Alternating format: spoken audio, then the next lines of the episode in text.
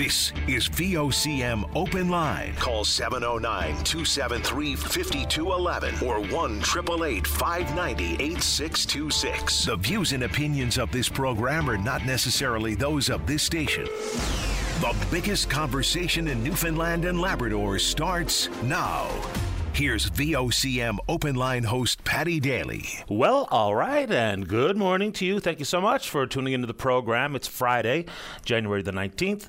This is Open Line. I'm your host, Patty Daly, and David Williams. He's producer of the Come On With It edition of the show. So, if you're in the St. John's metro region, the number to dial to get in the queue and on the air, 709 273 5211. Elsewhere, it's toll free, long distance, 1 888 590 VOCM, which is 86.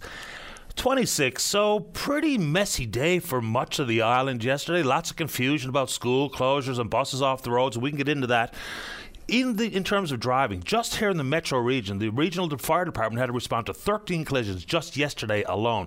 So still some tricky conditions out there, so you know what to do. The high winds apparently going to taper off a little bit later today, and of course that high wind has caused a bunch of power outages. Newfoundland Labrador Hydro reporting working on restoring power for those affected. So give us an update where you are.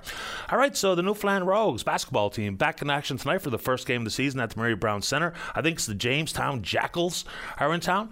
Bit of a new look for the team. We've spoken to Coach uh, Jerry Williams many times here on the show. We look forward to speaking with Coach Williams again. So they got four players returning, including a, a local. Uh, Daniel Gordon, of course, is on the team. Williams says it's going to be a big squad. Average height, six six. They got a seven footer in the lineup. So lots of Rogues action to take in beginning this evening down there. And we heard from Marble Mountain this morning on the VOC Morning Show with Ben Murphy and Jerry Lynn Mackey. Fingers crossed, Marble might indeed be open tomorrow if the weather allows. So that's the good news. All right, you've heard me talking about watching sports and seeing all the gambling ads. Now there's been some work done formally to just look at how pervasive the gambling ads are. Now, gambling has long gone hand in glove with sports. So it's just different now that the federal government has allowed single game betting, and the numbers are astonishing. So apparently, when they had a look at it, so CBC's Marketplace and a bunch of uh, researchers from the University of Bristol, they said that some 20% of each broadcast is consumer gambling messages. They talk about the fact that some 90% of the gambling ads are right there in the logos, right on the rink boards themselves or on the side of the playing surface, like the basketball court. Pretty amazing stuff. But here's some numbers for context. Now, Ontario is the only province in the country with a regulated market for private gambling companies. The rest of the regions are handed through provincially run websites. Here's some numbers from Ontario. Something else. Since Ontario launched the regulated market in April 2022, gambling has gone off the charts. It's operated by a company called, or an arm's length organization called iGaming Ontario. Reported players wagered more than $14 billion in the second quarter. The second quarter alone, $14 billion in 2022 2023. Since the launch of the regulated market, revenues for gambling companies have more than tripled from a total of $162 million as of the 30th of June of 2022 to more than $540 million by September the 30th of 2023. And of course, again, gambling's always been a part of sport, but those are pretty significant numbers. In one quarter alone, just in the province of Ontario, $14 billion was wagered. So people will talk about, you know, the addiction that maybe will be possible for some.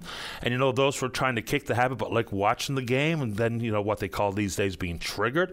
So the gambling numbers are absolutely madness. All right, for NHL fans, back in 2013, you had to wait a long time because of the lockout that lasted some 119 days. The 2012 2013 NHL season began on the 19th of January back in 2013. And alongside gambling, one of the issues in some sports is the use of drugs, whether it be performance enhancing drugs, steroids, and otherwise. After years of denial, on this date in 2013, Lance Armstrong admitted to doping in all seven of his Tour de France victories. So the gambling and the drugs is part of sports, all part of it, as you know. All right, you heard Brian Medore talk about this. And look, there was some pretty significant reaction, some overreaction, some shrugging of shoulders when Hockey Newfoundland and Labrador just less than a month ago decided they were going to ban post game handshakes for minor hockey players on the boys' side from U11 to U18. The backlash was real, and I, like I've said in the past, I think the issue is much bigger than simply just the handshake and the concept of a post-game handshake. So they're going to allow the associations to let the teams shake hands after. They're allowing the associations to prohibit it when and if they see fit. You know, I don't know if you want to take it on as a call today, but we're happy to do it. But it is once again much bigger than simply the optics and the symbolism associated with a handshake, in my personal opinion.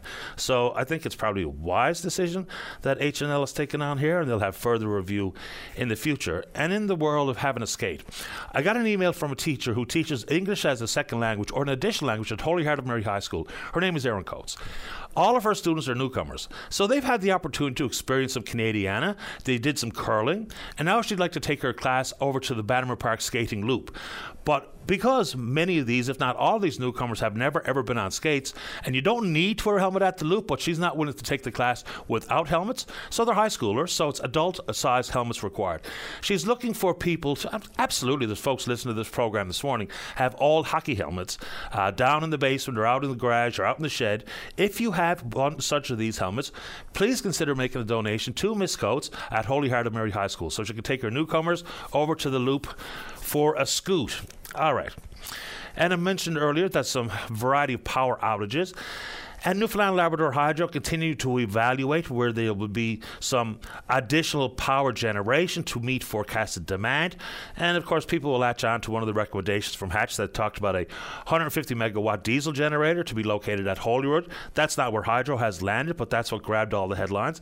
And we are still anticipating some further information and or green light or more questions to be posed by the provincial government for some of these onshore wind proposals. You know the ones I'm talking about notably on the Port au Port Peninsula, but it gets all the traction. We've had a couple of calls regarding Everwind down on the Burin Peninsula, but it's really World Energy GH2. I was flipping through the dials yesterday and I came on to uh, Bob McDonald on Quirks and Quarks. Great show, I have to admit. And they were talking about hydrogen. So, you know, the possibility to use hydrogen as a fuel source has long been part of the mix. But it's come and gone. It's been uh, trendy, and then it's been a fad, and then it's kind of got shelved. So they were asking very legitimate questions about how it's going to be utilized and whether or not it's actually green. We know that there's many different labels for hydrogen. If you're using fossil fuels to create the, that fuel source, of course, they will refer to it as gray hydrogen versus green, and that tag is associated with using a renewable like wind.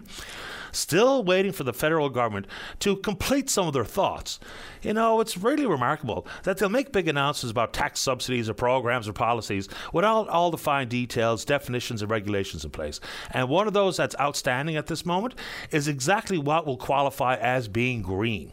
To uh, be able to avail of that very generous and lucrative tax subsidy between 15 and 40 percent. So if you are in any region of the province would like to take on that particular issue, still time to do it here on the show. I see also in the news that the PUB, the Public Utilities Board, has approved Newfoundland Power's capital budget application for 2024. It came in about a million dollars less than what was proposed. In addition, and we've had consumer advocate Dennis Brown on this show, so while the winter weather and the high winds proposes a potential for uh, some of these outages, there's also rate hike applications that are not going to be evaluated beginning on February the 1st. And of course, those are two separate general rate applications. It's an annual affair, but they've got two on the table. One for a 1.5% increase in July, and then another 5.5% increase rate application in front of the PUB as well to take place July of next year. So those two items, we want to talk about it. Let's go. All right. So, for companies that have been in the furnace oil, stove oil business for decades, and you know, people will refer to Harvey's as Harvey's Oil. But of course, the company is Harvey's Home Heating. And they see the transition. They see what's happening. I mean, it's right there in front of your face. There's big conversations about it. There's huge pots of money to move from oil into whether it be electric heat pumps and or mini splits, all the rest. You know the story. So they're getting into business. Of course, they had to. It's not that long ago they were delivering furnace oil just in this region alone to some 10,000 homes. That number's decreased to about 7,000. So they're getting in the electric heat pump and the mini split business. It just makes sense. Apparently, there's some 40,000 homes in this province that are uh, heated with uh, furnace oil, and we do know some of the unfairness rally cries that have come from parts of Canada, most notably Alberta, with the carve out of the carbon tax associated with furnace oil and stove oil in this province for three years. And it really is contradictory, isn't it? You know, when many of the homes in Alberta are heated with natural gas, a much cleaner source of heat, we, you know, whether it be coal fired generation and or furnace oil, it's labeled as much less clean, I'll call it. And of course, we don't pay the carbon tax on the really so called dirty or less clean option, versus they do pay it on the much cleaner option in Alberta. Bit of a strange piece of business, but as someone who's heating their home with oil, I don't mind that particular tax break whatsoever. All right. This issue is something that we've discussed here on the program many, many times because when we talk about the housing crunch, especially as it pertains to international students and the responsibility of the post secondary institutions to try to accommodate the needs. There was a program in place at Memorial University, I think it was called simply HomeShare. So, what it was was matching up a senior who has an available room in their home with an international student, you know, in exchange for an affordable rent. There would be some daily chores associated with it taking out the trash, shoveling the walkway, shoveling the driveway, those types of things. So shared spaces is coming to town. Now, a variety of the post-secondary institutions have signed up for this. Uh, Memorial University, the College of the North Atlantic, Keyin College, and Academy Canada. We are anticipating a call from the co founders of Shared Space. It's already in operation in Ontario, British Columbia, and Alberta. So we'll try to, well, I guess I'll wait for them to, you know, talk about how it works and some of the issues regarding vetting the students, making sure that there's a compatibility associated with the senior and the student themselves. Then it's the concept of not just affordability and some companionship, I actually was uh, once again flicking channels yesterday, and I heard uh, Adam Walsh talking about the concept of loneliness in seniors. It's a pretty important topic. So many times when we talk about the prevalence of chronic illness here, we kind of leave out some of the illnesses that may indeed be brought to bear, or the likelihood of you having one of these diseases brought upon by loneliness. So I read an article yesterday afternoon from the CDC. They talked about the fact that social, uh, social isolation was associated with about 50% increased risk of dementia. They went on to talk about uh, issues regarding heart disease, a 32% increase in stroke. So I'll let some of the callers, uh, it's Ryland Kinnan. I'm not exactly sure what the name of the social worker who's coming on is, but he's the CEO and co founder of Shared Spaces. We'll let Ryland fill in some of the blanks here, and hopefully we'll get his other co founder who's looking at the senior side. You know, specifically the issue of companionship, loneliness loneliness and what it means. And I'm sure that there may indeed be some people listening this morning who are seniors, who are living alone. Maybe your partner or spouse has passed, and loneliness is starting to creep in. And it comes much, you know, there's different stages of loneliness apparently. And I took a screen grab of what I had read earlier this morning. Let's see if I can find it quickly. So it's pretty serious stuff. All right, here's what I found when they talk about the three stages of loneliness emotional loneliness, the absence of meaningful relationships, social loneliness, a perceived uh, deficit in the quality of social connections, and existential loneliness, a feeling of fundamental separation from others and the wider world. So sometimes it sounds like very fundamental and people are lonely, and it's not uncommon. Some people may indeed feel socially awkward, and loneliness might be something bare, based on their own emotions and/or wants. But for others, it can happen quite quickly. You know, living in a home where the children were there and there was always hustle and bustle and noise and conversation, and then when that goes away, it can be very abrupt and have meaningful negative impact on your mental well-being and your physical health. So we'll allow the folks at Shared Spaces to fill in some of those conversations and uh, some of the questions that you may indeed have. If you'd like to pose them, you can do it right here via email or Twitter or whatever the case may be before we speak to them. Okay. Uh, so we've had the issue regarding the potential for job action, the members of the allied health professionals, and then this story regarding. I mean, people are probably sick of hearing recruitment and retention, albeit important. You know, if you listen to Yvette Coffey, uh, the president of the Registered Nurses Union, we have a retention problem people who are leaving the workforce as registered nurses for a variety of reasons, whether that be to work for a, one of these private travel agencies, which seems extremely attractive, to make more, maybe as much as double, and work less than your compatriots working on the floor in 4 North B. And then there's also the concept of the boomers who are retiring in droves. We can always hear the numbers from the government to talk about the recruitment efforts you know, whether it be for daycare, early childhood educators, and whether it be for nurses or doctors. So the province will say, they're not wrong, they're not telling us a lie, that they've recruited some 400 nurses. But the issue is whether or not we've seen an appreciable net gain. So while 400 nurses are new to the system, they all haven't hit the ground running. Some of them are still in the throes of uh, uh, some updated training here on the ground to be fully qualified and accredited to do work as a registered nurse. But here's some of the net numbers. So while 400 registered nurses have been brought into the system, the net gain is only 60. So obviously the retention issue is real. Now, you can't do much about the fact that people reach the age of retirement and are willing to move away from being an active registered nurse, but the numbers can be quite misleading, can't they? You know, daycare spaces, for instance. They talk about the commitment to create some 6,000 spaces and all the new early childhood educators and the new spaces that have been created, but the real number all lies in net gain. So we all have to be careful to get down into the weeds of the numbers. It's one thing to see the recruitment number, it's quite another to see the net gain number. So, in the world of nurses, and of course, yesterday we talked about the fact that the issues are not just about the work life balance and mandatory overtime. Apparently, there's a significant number of nurses who are leaving because of violence in the workplace, which is extraordinary stuff. But if you want to take on any of that, you know what to do. All right, just a quick plug here. Now, I did already mention gambling and sports, but this is a very different conversation, I would suggest. Coming back tomorrow, everybody's favorite, the Lions Club VOCM Care Super Radio Bingo, back starting tomorrow night. All, of course, in an effort to fuel the coffers at the VOCM, VOCM Cares Foundation. It's only $4 a card. If you want to see what retailer is uh, selling these cards nearby where you live, you just go to VOCMCares.com and take it on. $3,000 guaranteed prizes every week. The escalating jack jackpot begins tomorrow night at $3,475. So if you're interested, it's always a bit of fun to take it on. All right, how are we doing on the phone there, Dave? All right. We're on Twitter. We're VOCM Open Line. You know what to do. Follow us there.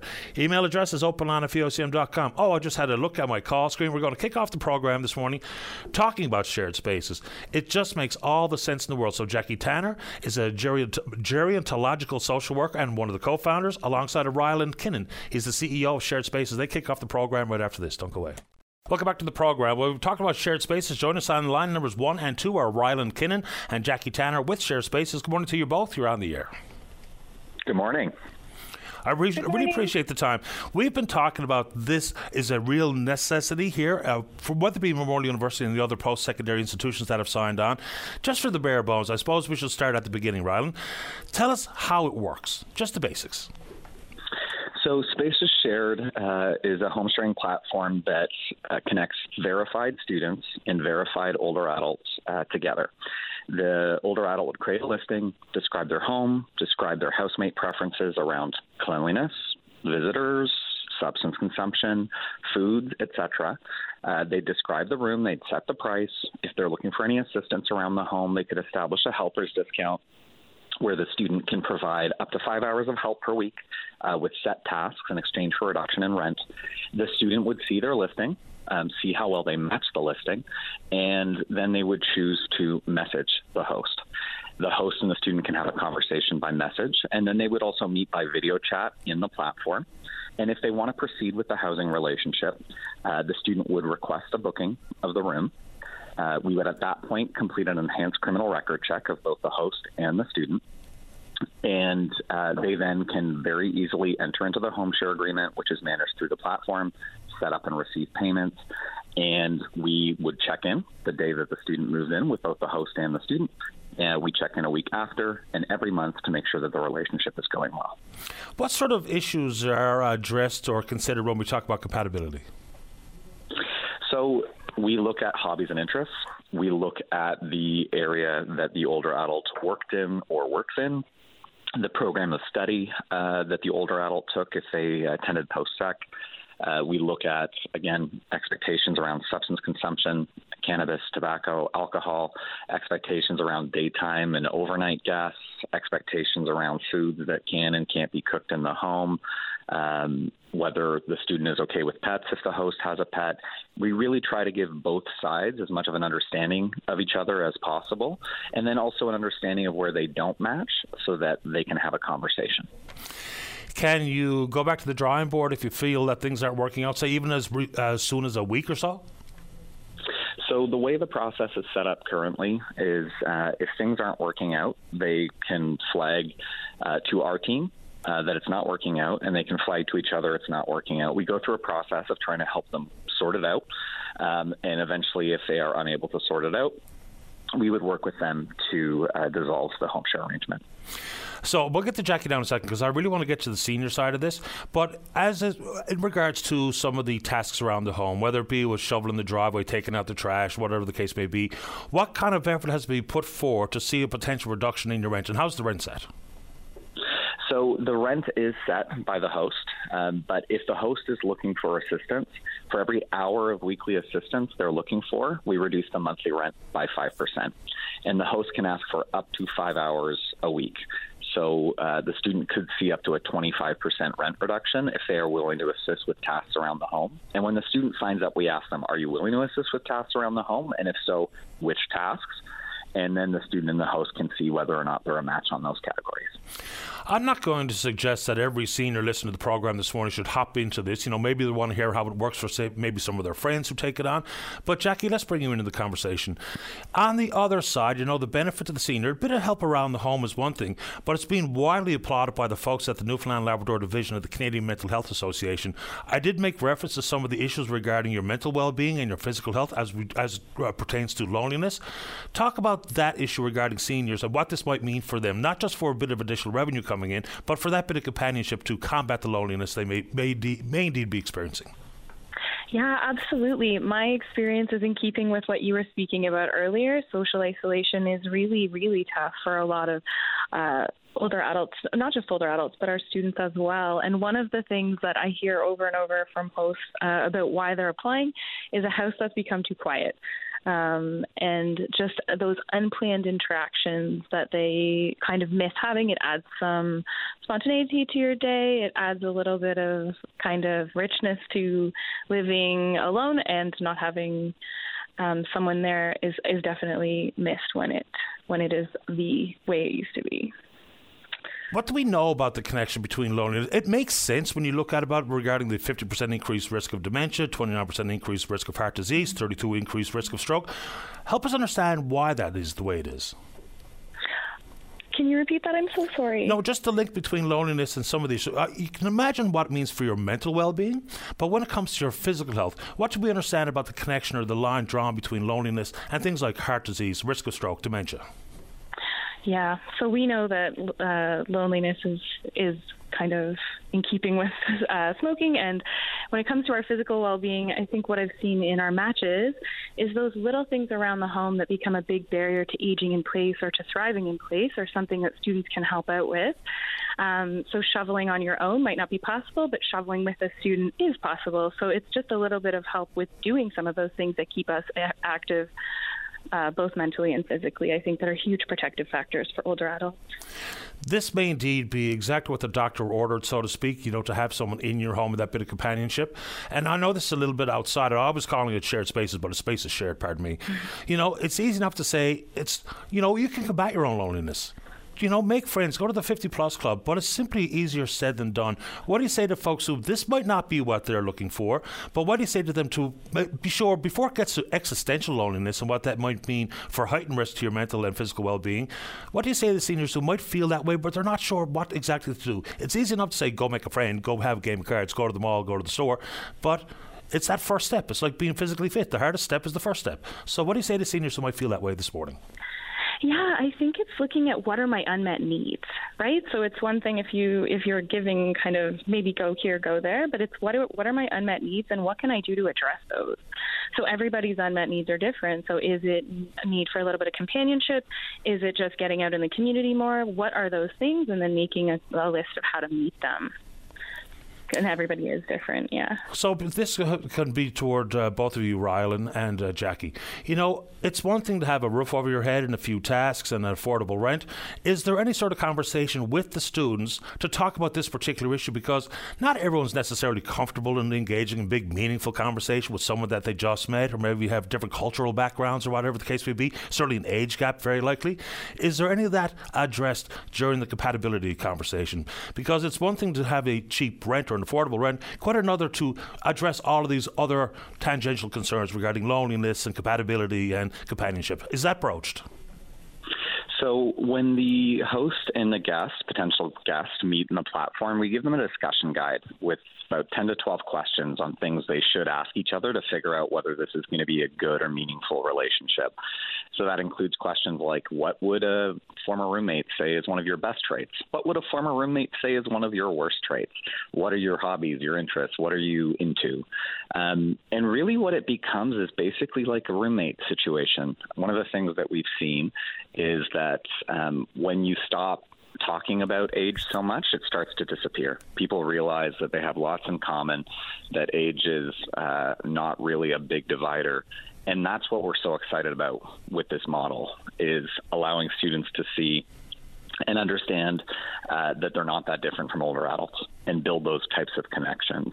So it's something that comes up uh, naturally through the process of the host and guest getting to know each other. I remember one of our first hosts said to us, "Oh, I've met with four students and none of them are a fit. None of them are working out. I'm, I'm feeling a little uh, disheartened." And then she met the fifth student in the platform, and within I think about 30 seconds, she said she knew that that was the student for her. So it's really important to have the conversation. It's really important to get to know the other person.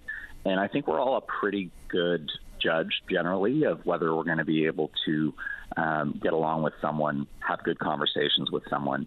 And in those conversations, it's also key to say what your expectations are. So, are you looking to have a very engaged uh, relationship? Are you looking to um, really be more housemates, ships passing in the night. It's up to each match to determine how closely they want to be engaged. So you're operating in Ontario, BC, and Alberta. How many hosts are on the platform in those three provinces? And is there such a thing as testimonials or people here locally who might be interested but we'd like to speak to someone who's actually experienced it in real time, in real life? So how many hosts do you have in those three provinces? And are those types of conversations or references available? So uh, we have, I believe, at my last check, about 500 host accounts across Canada, and we have been very fortunate. Some of our matches have been willing to um, speak to media. We have some of those interviews up on our website at www.spacesshared.ca uh, in our newsroom. And what those hosts and guests have talked about, which has been extremely encouraging, is the hosts have said, you know, I had thought about this for a long time, but I never felt comfortable doing it until I understood the verification and background work that Spaces Shared did, and the fact that Spaces Shared actually stays along with us for the ride, checks in, and is available if any issues come up. Uh, the other thing we've heard is just how transformative it is to have another person in the home, to have that additional assistance, to know that um, if someone's away, there's someone in the home looking after it. Uh, really, what we hear from our hosts and our guests is that it's a win win. It's a win for the guest who gets a connection to the community, a safe and affordable home, uh, and a meaningful connection uh, and friend or mentor. And it's a huge win for the host who gets the companionship, the assistance around the home, and the additional monthly income. Uh, final thoughts to you, Jackie. Anything else you'd like to add?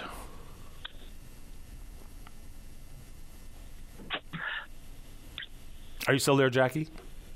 I think Jackie may have dropped off the line. Okay, no worries. So, if anyone would like to explore this further, Ryland is as simple as going to uh, Spaces Shared online, or what, they, what should they do? Yeah, they should go to www.spacesshared.ca. They can get all the information about how the process works. They can go to the sign up page and start to create their profile. And Jackie's team is, of course, available by phone if folks have questions. I appreciate the time this morning. Good luck. Stay in touch. Thank you so much. My pleasure. Take good care. Bye bye. Bye. Uh, it's Ryland Kinnan, he's CEO and co-founder, along with Jackie Tanner, who's a ger- gerontological social worker and also the co-founder of Spaces Shared. All right, that's a good one. Before we get to the break, let's go to line number five. Good morning, Judy. You're on the air. Good morning, Patty. How are you today? Couldn't be better. How about you? Oh, pretty good. I just wanted to uh, let anyone know that uh, if they're um, missing a dog or a dog kind of snuck out somewhere, um, heading down on uh, Tolt Road there, heading toward the um, Thorburn Road. There was a black and white um, medium sized dog, nice and fluffy. He wouldn't come to me, but um, if anybody is losing a dog, I did see one there probably about 20 minutes ago. So thought I'd pass that on. Yep, Tolt Road in Portugal Cove. So if your black and white, medium sized, puffy looking dog is missing, that's where the dog is roaming. I appreciate this, Judy. All right, thank you. You're welcome. Take care. You too. All right, bye bye. All right, let's take a break. When we come back, we've been speaking with Tina Neri and uh, Kimberly Churchill and Fred Hutton, who are running for the, the NDP and the Liberals and the Tories, and Daryl Harding. He's the fourth name on the ballot. He's running as an independent progressive conservative. He's on the line right after this. Don't go away. Saturday morning, join us for the Irish Newfoundland Show. Send your request to IrishNL at VOCM.com or submit them online at VOCM.com. Welcome back to the show. Just in reference to that conversation we had about spaces shared, interesting observation and I guess question posed by uh, an emailer. Uh, talk about the fact that rental income may indeed impact things like your access to the provincial drug program because rental income is taxable income in this country. You'll be taxed at your own the same marginal tax rate. But yes, indeed, if indeed you are uh, bringing in rental income, it has to be filed as part of your taxes annually. So uh, the monthly payment from your property is classified as earned income. So that's a good question and a consideration that Jeff brings up via email if you are a senior who's so inclined to explore it further. All right, let's go to line number three. Say good morning to the fourth candidate on the ballot, running as a progressive, conservative, independent. That's Daryl Harding. Good morning, Daryl. You're on the air. How you doing? The last shall be first, buddy, and the first shall be last. I only say fourth because you were the fourth person to announce, not yeah, ranking. No, and, no worries, buddy. I understand. Thanks for taking my call, Paddy. No problem. So let's just step back a little bit. And I asked Tony Wakeham as recently as yesterday in this program about whether or not the vote may indeed be split. But before we get to that, what specifically were your concerns about how Tina Neary was selected? Because the party says the process was as normal as usual for all of the candidates that have been selected by elections and generals. What was your problem or issue with it? Uh, well, in fact, with all due respect, Paddy, uh, that's an internal issue that I sent a letter off to the party about, and I really don't want to make it an election issue here uh, because it's not fair to the uh, to the candidate herself. Uh, uh, we will have this conversation, I, I promise you, but I don't think it's sound and I don't think it's respectful to have it uh, during a campaign like this. But but I'll follow up with you for sure. I think that's fair, don't you? Uh, fair enough. It's up to you whether or not you'd like to uh, discuss it any further. So, you know, as the former president of the district association, I think it's fair to say that you are all in for the party, all in for the progressive conservatives. There may indeed be the concept or the possibility for a PC stronghold for the last 20 years to maybe see some of the fracture of the vote because you have someone who's been known as a PC, running as an independent PC, but also a PC candidate on the ballot itself. What are your thoughts on that potential? No, that's that's a great question, and uh, and I deal with it through every phone call and every knock at the door, and I've dealt with it through every interview that I've had.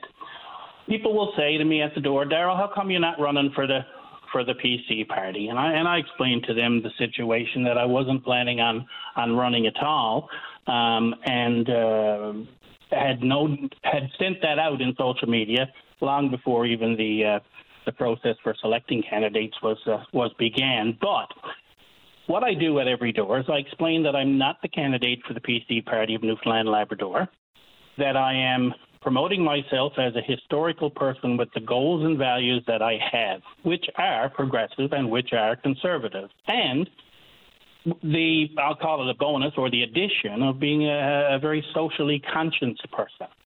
So I lay out uh, I lay out my plan to them and, and give them my reading material and answer any questions that I have, so that there's no confusion. Um, and uh, I believe the other party is doing exactly, or the other candidate is doing exactly the same thing. So it's about it's about education, it's about information, and the very first you know very first inclination someone would have would be, well, gosh, you're going to cut into somebody's vote. And uh, I basically put myself out there I'm a homegrown guy that, you know, I have a family. I've had to face difficult decisions in my life. I've had ups, I've had downs. I've had to sit at the table with my wife and and and change our change our uh, trek into the future because of different things that have happened, and we've had to make some difficult decisions. So I'm throwing myself out there. I'm not doing an anti-vote. I'm not promoting myself as something that I'm not and uh, I respect the people's decision, and I hope that they respect my platform.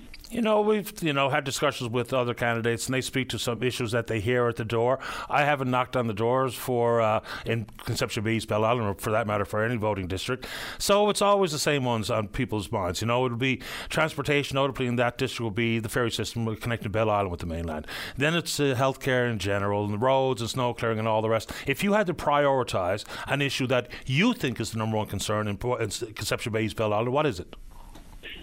Well, it's unique, and there's there's not just one main concern. There's three municipalities in Conception East Bell Island, and each of those have their own very serious concerns, and they also share some serious concerns. So I'll just I'll just give you uh, my thought on it, and if you want to ask me about one of them, is great. I won't go into too much too much detail because uh, you have other callers coming. So Paradise right now is busing out 1,500 schools students every day to schools outside their district, outside their municipality.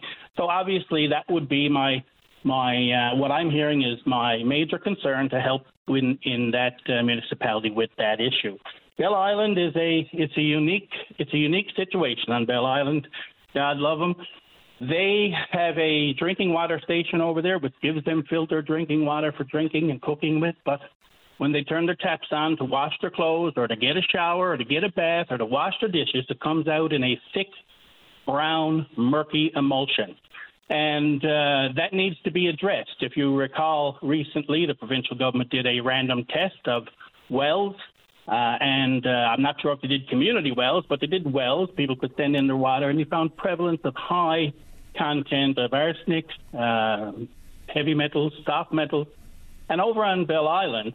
Uh, the water source itself, uh, the reasoning is the the the sludge in the pipes and it's too expensive to replace the pipes. So my goal would be to look for capital works funding for Bell Island to reline the pipes.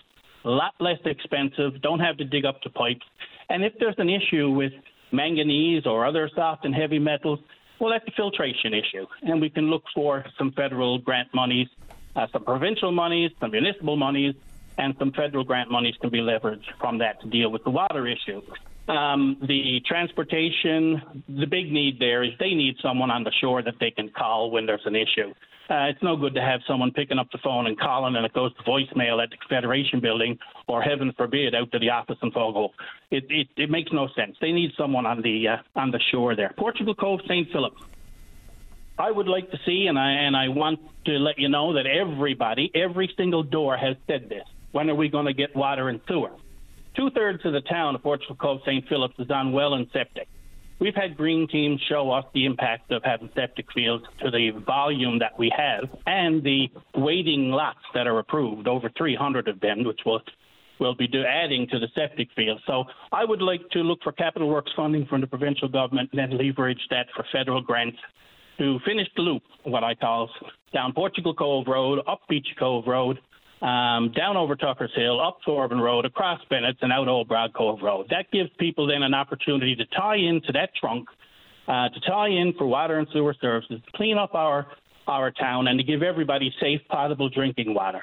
Um, and then the, the the one big united one that I'm hearing is we need police presence and we need a public health clinic to service our people like we had before for mental health addiction, um, for people that are contemplating harming themselves or others, and uh, more than just a place to go in to get a prescription written.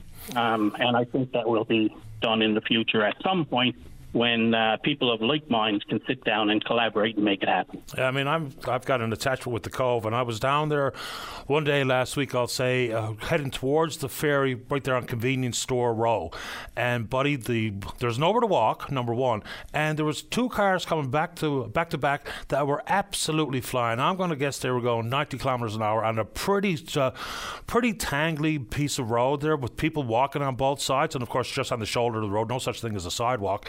Police presence might slow down some of the folks who are going around like a bat out of hell on that stretch of road. Uh, Daryl, I appreciate the time this morning. Good luck on the trail. Yeah, no worries, buddy. I appreciate you giving me the opportunity and say hi to your listeners and to the other candidates for me. All the best. Okay, bye bye. Bye bye. Charles Harding running as an independent PC on the ballot. And the, of course, the by election is on Monday, January 29th. Let's take a break. Catherine, you're next to talk about pet adoption. Don't go away. Welcome back to the program. Let's go to line number four. Good morning, Catherine. You're on the air.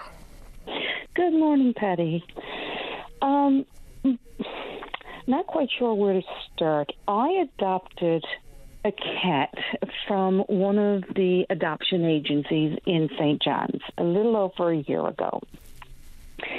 I'm just wanting to let people know that they should be very careful of where they get their cat, their pet from and to make sure that the pet has had a recent medical exam. When I adopted my cat, I was told that she was healthy, that all her medical issues had been taken care of, but that they could reoccur. That I was happy with. The unfortunate part for me was that within two weeks of having her, I had to take her to my own vet only to find out that the issues they told me that were resolved and that might occur sometime down the road, she still had. So the she was not a healthy cat when they put her for adoption or when I adopted her. Now, Paddy, I'm on social assistance, so I don't have a lot of funds. But to date, this cat has cost me over $1,500 just to get one of the two issues resolved. I still have to come up with somewhere between two thousand to five thousand dollars for the second issue. So this is what I just wanted to make people aware that just because they're saying that the animal is healthy, it may not be, and you should take it with a grain of salt, maybe even have it, if possible, take it to a vet before the final adoption or ask them to take it to a vet for a final checkup just to make sure because I feel that if I had not adopted this cat, had somebody else taken her, she would have either been brought back or been euthanized and I will not. I made a promise, and people will think I'm crazy, but I made a promise to that cat that she was going to her forever home and that I would do everything within my power to make her healthy and happy. Uh, and good on you. And it's fair warning. And unfortunately, while you're telling us your story, my family went through something very, very similar uh, when we adopted a beagle uh, here locally as well. And it turns out the, the dog was unhealthy, unbeknownst to us. And we thought we had asked all the right questions, and the dog looked quite healthy, you know, as far as you can tell with an eyeball exam. So I understand entirely where you're coming from. So when you were told that issues were resolved, and you don't have to tell the issue that is plaguing your cat and costing you this type of money, but when they say, "Well, no, it's been addressed," was that the end of the conversation, or was you know there was a, a pharmaceutical intervention, or there was a surgery or procedure or something? Did, did they elaborate on what might have been a concern that they say had been resolved? They told me that she had had, and I don't mind stating, she had had an ear infection, okay. and that it was resolved. That's the one that cost me over fifteen hundred dollars to get resolved. The issue that I still have to resolve is getting her the remainder of her teeth out. They took out some, but they left some because obviously you don't want an animal with no teeth. But when I took her to my vet, I the vet that I saw said that she had these issues before they put her for adoption. Uh, it's fair enough. And I don't know what kind of documentation, because I'm trying to think back to my own personal experience to just add a layer to this conversation, even though that might be unnecessary. So, when you asked, do they give you something like in paper where you can see, you know, when the most recent shots were administered or whatever other, whatever else was done to address any health concerns, or was it simply word of mouth? No, I do have. I had was word of mouth, but they also gave me paperwork stating this was done on what day and so on. But as again, I'll just go back for my vet to turn around and say that they that she had these issues before I signed the final papers, I feel that a vet should have had a look at her to make sure that she was healthy before they finally let me take her home. Mm-hmm. Well, I'm sorry that it happened to you. I hope you're both doing okay. Anything else you'd like to add to it this morning, Catherine? No, just like I said, no, don't take me wrong, Paddy. I understand these animal shelters, they do fantastic work. I support them. You know, they, they take these animals in off the streets, they keep them warm, they feed them, they do do medical work on them. But it's just to put it out there for people to be weary and to, like I say, if possible, to ask them for a medical checkup before they sign that final paper. Fair enough and fair warning. I appreciate the time, Catherine. Thanks for doing this. You're welcome. Have a nice day. You too. Bye bye. Bye. Uh, it's a good, I don't know if buyer beware is the right way to put it, but you really have to know what you're getting yourself into. And there's lots of considerations in addition to the health of the animal. You know, there's really a lot more to having a pet than meets the eye sometimes. So, anyway, let's keep rolling. Let's go to line number five. Good morning, Edmund. You're on the air. That was quick. Uh, that was his. He dropped on his end. I'm not sure what happened, but you know, Catherine makes a good point. And on our front, you know, we haven't gone back to the well to get another pet because it was, as anyone who's ever had a, a pet, in this case it was a dog, it's amazing how quickly they become a big part of the house, and people will say a big part of the family. So, little Ozzy the Beagle you know, it was the strangest circumstances. So we had brought home one of the beagles that was part of the litter, and then to be told that we took the wrong dog. So that was all strange enough. That was the very next day. Brought it back, took the dog that was apparently supposed to be ours, and about a month later, experiencing some seizures, and the dog had epilepsy, and didn't last much longer. And the other beagle lives in my neighborhood and is still around. I mean, as you know, if you've lived through it, it really knocks the wind out of yourselves. Uh, let's go to line one and see if we can get Edmund this time. Edmund, you're on the air. Hello, good morning. Good morning to you. Welcome to the show. Thank you. Um, my concern is, is uh, I have a brother in a care home. Actually, he was uh, removed from my mother's care, um, and was at the time, you know, uh, the right thing to do because he do suffer from some issues with his. Uh, he has severe ADHD among a few other things there.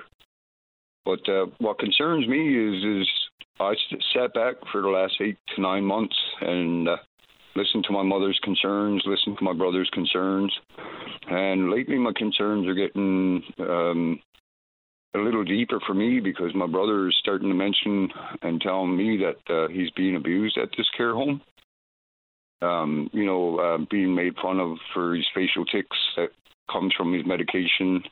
Um, at one point, one worker told him, you know, with one punch I could send you to heaven.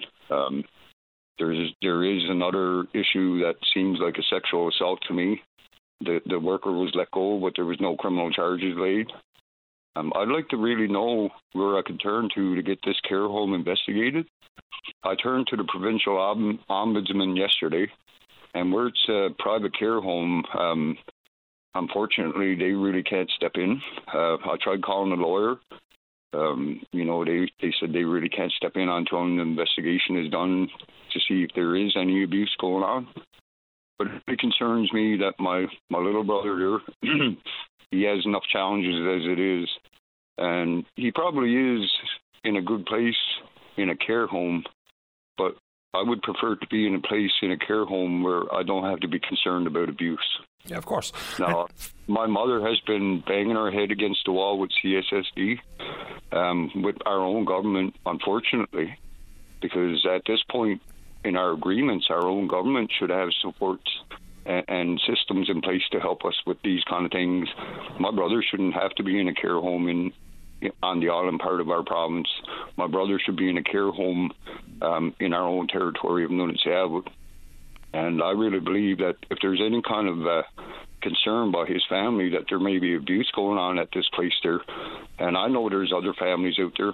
I know there's other families with uh, with people like my brother there that are going through the same thing and they're probably beating their heads against the same wall, you know, because with mental health, uh, you know, the poor old patient is never, never, never believed, and I could I could see that just by one day of trying to advocate for my brother that, uh, you know, there there's not much of a chance unless someone who knows what they're doing steps in and helps my family. Yeah? Edmund, it's frustrating and it can be quite uh, saddening as well. So, your thoughts regarding the way he's being treated, assaulted or sexually assaulted? He's reporting these circumstances to you, or how exactly is that working out where you have this mindset? Well, I, I made some phone calls yesterday. My brother, he won't open up to everybody. And um, I guess the social worker got a little bit irate with me. Um, she said I was being unreasonable. But all I'm asking for is if there is a possibility that my brother is being abused, that it should be looked into. You know, even if it concludes that he's not being abused, at least it was looked into. Have you spoken to the administrator of the care home itself? I tried to call her actually yesterday. I left a message with a lady there. She was apparently she was going to get back to me, but I've never received a phone call, which seems to be the norm as well with my mother. At first, like when my mother reached out to CBC, all of a sudden she got all these phone calls, and and now it rolled over there again. Now now they're not returning the calls and stuff like that. There, um, I actually I shouldn't have done it, but I asked my brother said the guy that told me he was going to punch me and put me in heaven is here now. So I asked him put him on the phone, and all I asked him was what gives you the right to abuse my brother, and he hung up on me. Um, when I when we say goodbye here, Edmund, I'm going to put you on hold. Give Dave the information about uh, the name of the home and stuff, so I can follow up personally, just to see if they're willing to respond to me, and if and when we can't get any traction, and or ensure that you and or your mother get a return phone call, we can address it a little further in more detail here on the show that would be greatly appreciated, you know, because I know there's many, many, many families out there going through issues with, with a family member with uh, mental illness and, and challenges there. Um, they're still human beings as well, you know.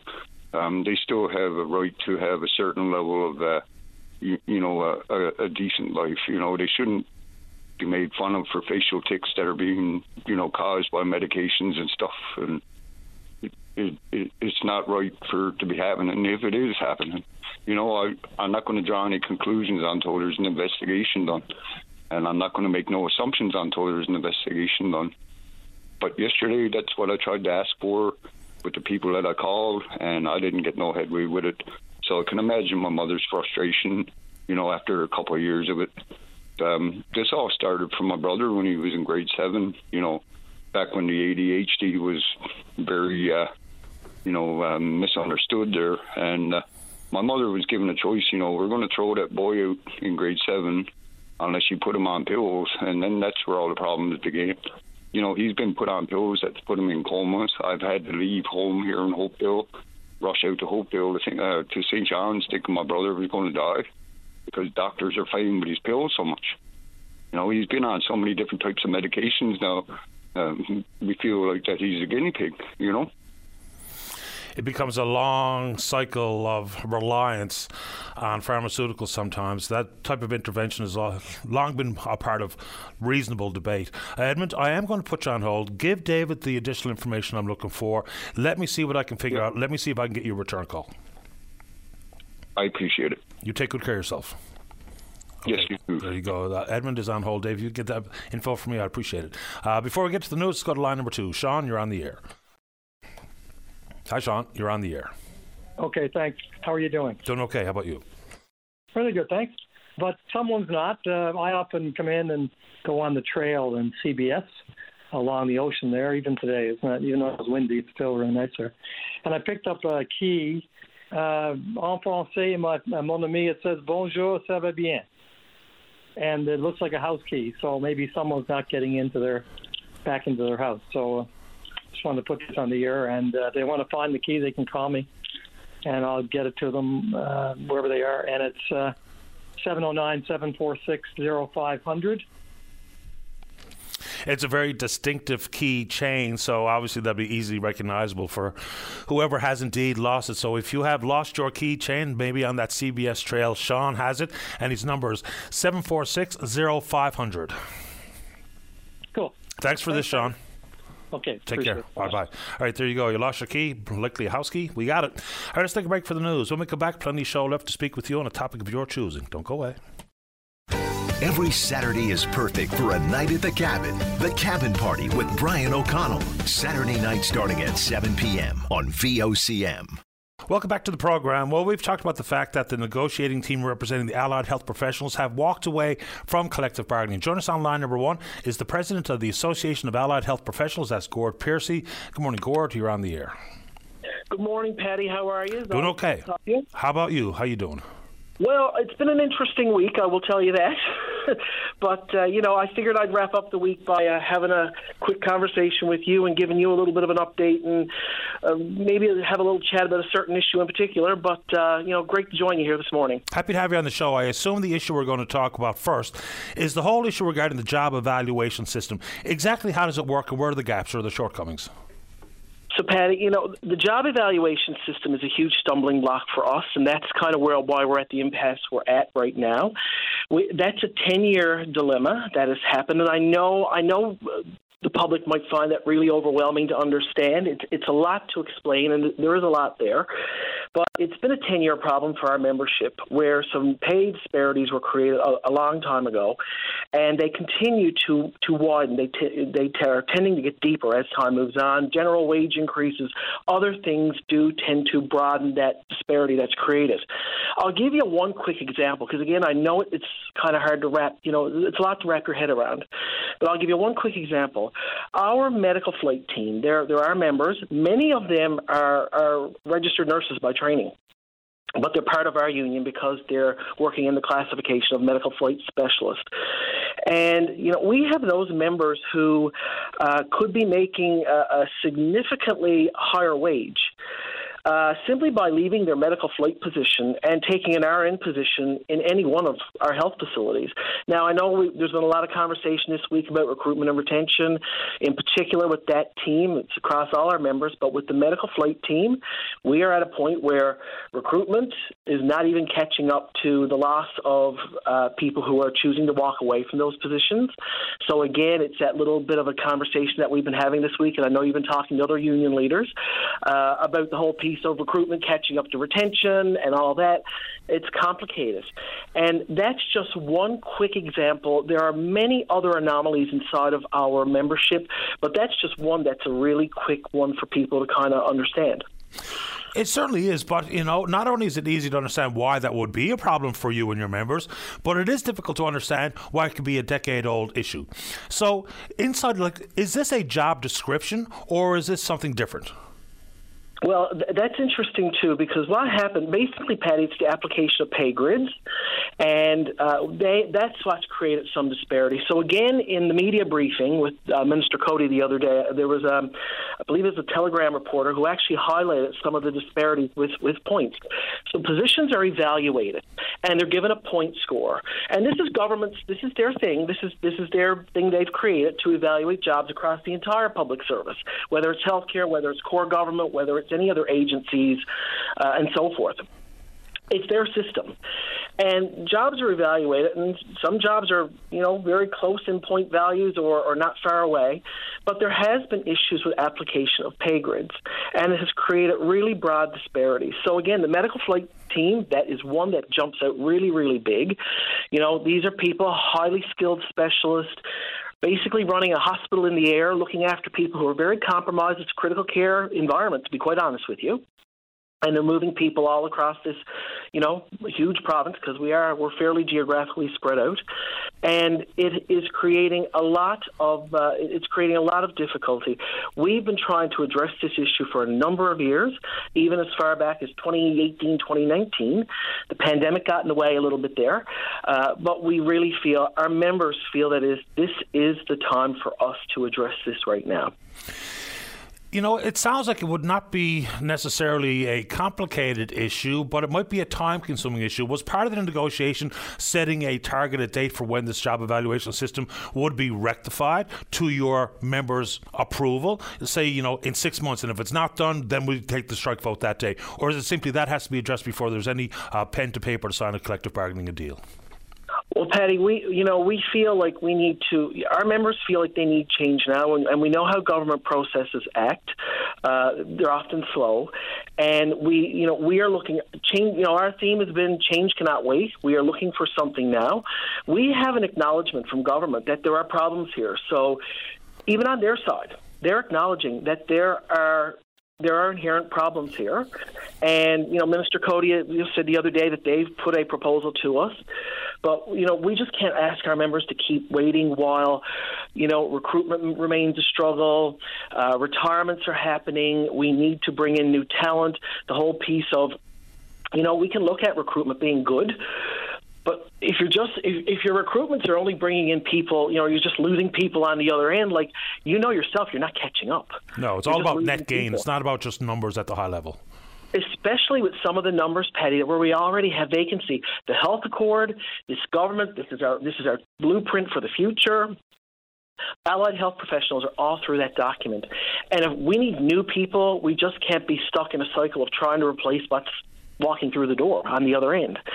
So we're really, you know, that's our that's a struggle we're having too because I feel like ourselves, the union and government, like I think we are a mutual uh, piece of concern there that we need to, you know, we, we had the same goal. We just need to get government to look at this piece, and it has to be a timely response if we're going to do anything with recruitment and retention. When we talk about respect in the workplace, is when you make that reference that is, is it simply about the job evaluation system and the disparity in pay, or is there more to that concept of a lack of respect? Paddy, there, you know, there there are a lot of issues pervasive across the system, and that has been a, a huge conversation that our members are having, and that we, we has been part of our negotiations. So, workloads and workplace culture has been huge for our membership. Um, so we're really trying to get that out there too. Unfortunately, over time, you know, we had some proposals that we thought were innovative and progressive. We, you know, over time we kind of pulled some of those away because we felt like we just had to get to some of the core issues. We're hoping and we're always trying to champion with the employer that we need to do a better job of, of you know, responding to some of the members' needs. And uh, you know, that's you know, even beyond collective bargaining, that's something we're going to be uh, be you know um, working with. Minister Coady mentioned the other day about you know respect uh, and respectful processes. I will tell you quite honestly, as as as a frontline healthcare worker and even part of our negotiations, I haven't always felt respected, uh, and it's it's been a challenge for sure. Uh, and Paddy, I guess the other thing I'd, I'd, I'd like to bring some attention to today that's concerning for us is, you know, just referring back to Minister Coady's media briefing on Wednesday afternoon, early afternoon. I, you know, I think you know she went to the media and discussed our, our impasse. I want to draw a little bit of attention. We're, we're, we're a little bit distressed, to be quite honest, about some comments that she made during that media briefing. And she alluded to the fact that there are other people with similar qualifications to our membership inside the employer, the employer being, of course, NL Health Services. We're really not sure, Paddy, what she meant by that, but it's been very distressing for us. So, you know, what is, you know, is, is that a belief or some kind of action that they may ask people to do work of the AHP bargaining unit if they find themselves in a legal strike position or in a job action? Um, very distressing for us extremely concerning. I've had a lot of conversations with a lot of people, and, and not just our membership, with other parties as well over the last couple of days. So I'm actually going to put something out here now. Uh, this is significant for us, and We'd like to hear from the Premier on this, directly from the Premier on this, because when you're starting to talk about people with similar qualifications, and, and you know, are we alluding to substituting people in to do work of the AHP bargaining unit should a job action occur? Like, as, as you and I know, there's that that's not really well regarded in, in labor circles and such. So we're wondering is is this a philosophy of the Liberal Party that they would engage in something like this? And is this how the Furey government would actually react and respond in the event of a public service bargaining unit finds themselves in a job action position? It's very distressing for us. I've had contact yesterday with professional regulatory bodies who are kind of wondering what this is about. I know that, um, you know, we have other labor groups. Um, you know, who are very kind of curious what the, what was meant by that comment. And we would like the premier, as head of this government, to provide some clarity on Minister Coady's comments. Uh, we're, we're quite distressed by it. You know, in other walks of life, there may indeed be the thought of a replacement worker. People are happy to call them scabs. But in the 800 plus members that you represent, there's probably not people to backfill, even if there is a job action. Absolutely, Paddy. That is, you know, so what we will always say, and we know, you know, there are there are members, of, you know, have other representation and stuff like that. But I can assure you, as a health professional inside the system myself, everyone is flat out. Everyone is flat out, and we actually feel it's really disrespectful to even put that out there, even from their perspective, because they Everyone's flat out. They got their own jobs to do, Paddy. There's no one sitting around with nothing to do, I can assure you. So, you know, there's no overflow of allied health professionals. There are, you know, this is, these are regulated health professions. So these are people who work, you know, under licensure or registration, professional registration. They work under protected titles, so you can't send anyone into just just anyone in to be a pharmacist or a physiotherapist. Protected titles, you know, protected scopes of practice, things of that nature. So again, from that perspective, we'd love to hear the premier's thoughts on that. This, given that he's a licensed health professional himself, I'm, I I would imagine he's fairly in tune with that as well, being a physician. So we would really like to hear the Premier's uh, thoughts on this, you know, and from his perspective as a health professional himself, but certainly as the leader of this government, as the head, you know, as as the leader of the, the Liberal Party of this province, is this there going to be the problem solving that we are going to see if we find ourselves in a legal strike uh, job action strike position? And that's distressing for any public service union in this province, not just us. Like that's that's going down a very slippery slope, Paddy, as, as you well, as, as, we both know. Sure. And I mean, on the federal front, they've actually brought in anti replacement worker legislation for those federally regulated sites. So that's an interesting move as well. Uh, last one. So Minister Coady has asked Labour Minister Davis to appoint a mediator. Is that something you welcome? Uh, well, Paddy, uh, you know, we're still kind of exploring. We're having some conversations. That was completely new to us. That we learned about that. Allied Health learned about that during that media briefing, just like everyone else in the province who listened to that media briefing did. That was that was new information for us.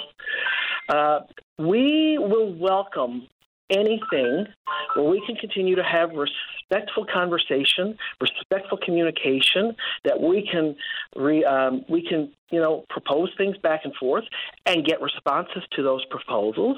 We are always ready. Uh, we are ready, willing, and able to talk at any time where we can continue to engage in a respectful uh, back and forth process. Uh, our members want that from us.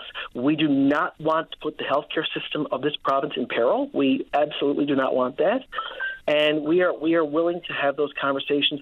Whoever can be brought into that mix, uh, you know, we are we are uh, you know we're we're willing to work with whoever.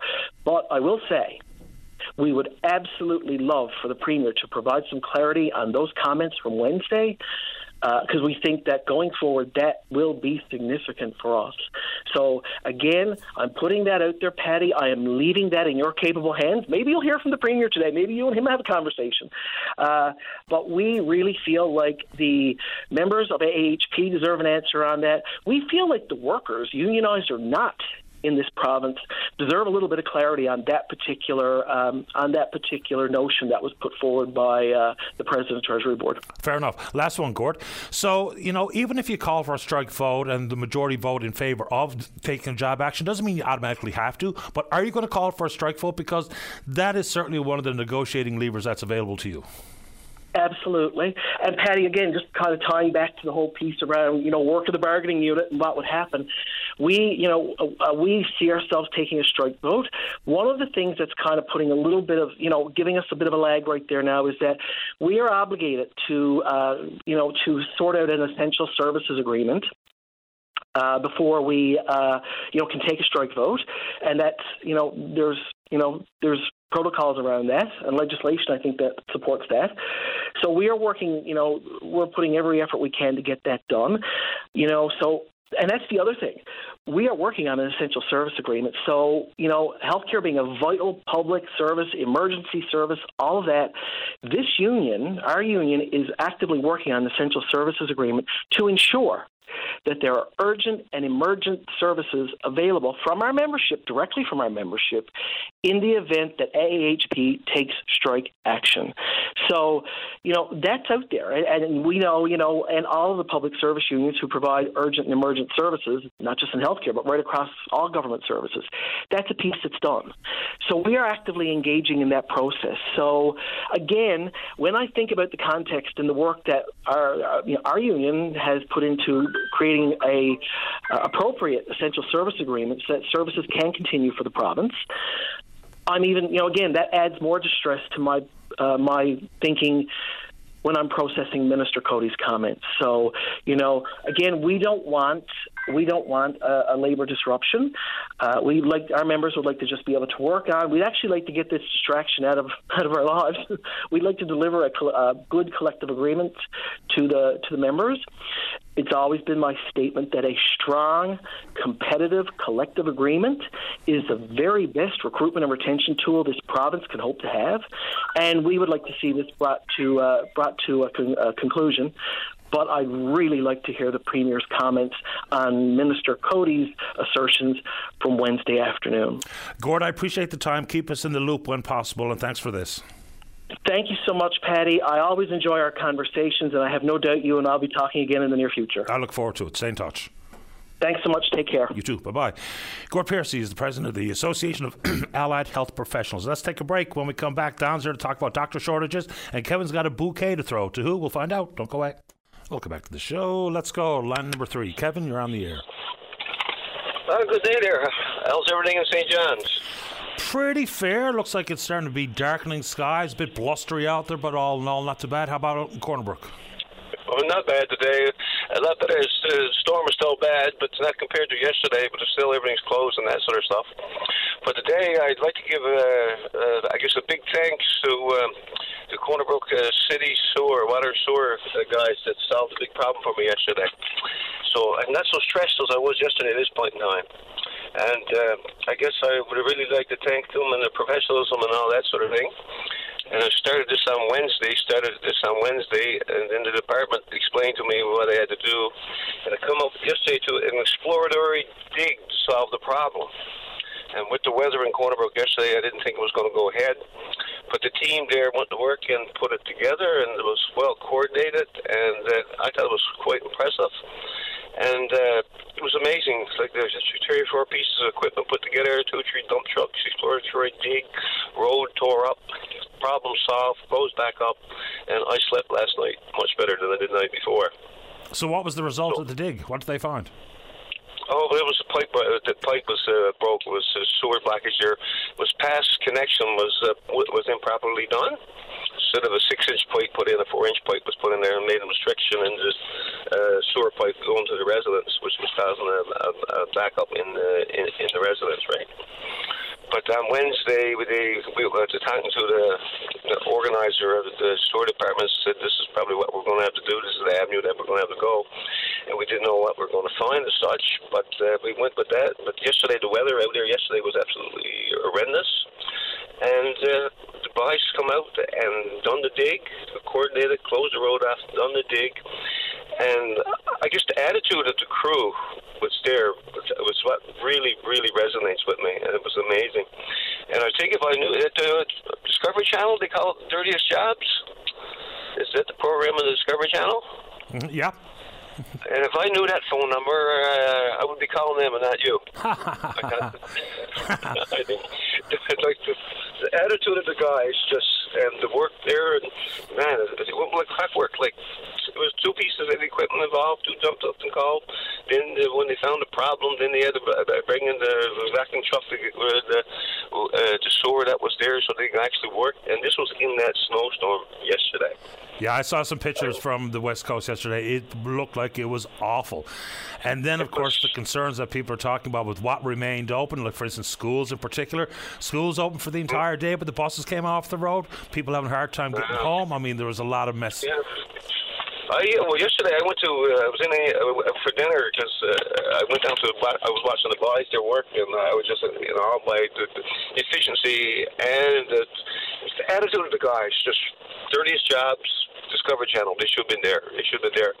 Um, so I ended up going to, uh, to McDonald's yesterday for dinner and uh, I went to work and listened to somebody live in Steadybrook and road from Corner Brook to Steadybrook was closed to their knowledge, and they were wondering how they're going to get home. And uh, I, I didn't understand that. I think that's the first time I lived around my life, and I think that's the first time I heard the road closed. If it was closed, or maybe it was a recommendation, I'm not really sure on that one. But it wasn't a very nice day yesterday at all here. Yeah, nice when the wind's blowing, and of course you get a uh, different kind of snow out in Corner Brook than we get here. We get heavy, wet, mm. slushy muck, and of mm. course, generally yeah, speaking, yeah. a little bit more fluffy. And so when the wind is blowing and the squalls yeah. are wicked, someone sent me a, a video yesterday and it was I think they were going towards Corner Brook, uh, around Steadybrook, and the passenger in the mm. vehicle sent me the video. You couldn't see the front of the yeah. hood. Oh no, no, it was bad, and I can't believe the number of people. that bit of driving around I done because I was over in, in Corner Brook because I live I, live in the on the North Shore, but I was in Brook working on this or just watching the boys, just and that sort of stuff. and everybody's using flashers and that, right? Uh, uh, which is which was you know you had to. It was not. It was nuts. It was. It wasn't good. It wasn't good. But anyway, I greatly appreciate what they done, and uh, I slept last night. and I'm sure they appreciate the uh, kind review this morning, Kevin. Thanks for the call. Yeah, you're very welcome. And then, like I said, bo- uh, bouquet of roses, don't. You really deserve it. Okay. Thanks. You're, welcome. Have a great day. You Have too, Kevin. weekend. Cheers. All right, Okay. Bye. Bye. Yeah, I mean, there was a holy mess out there. And look, you know, the whole issue of weather related closures in schools, it's a bit of, and this is not supportive of or condemnation of because it's, I'm glad it's not my call to make in the morning, but it is a lot of damned if you do, damned if you don't. Now, there's been some highly questionable closures in the recent past here where the weather really didn't require any closure of schools. But let's just say you leave them open. You know, if the schools were told that the buses are coming off the road, isn't that the cue to shut the school down? Because you, if you're going to have the school open, that requires all the moving parts, including getting to and from school.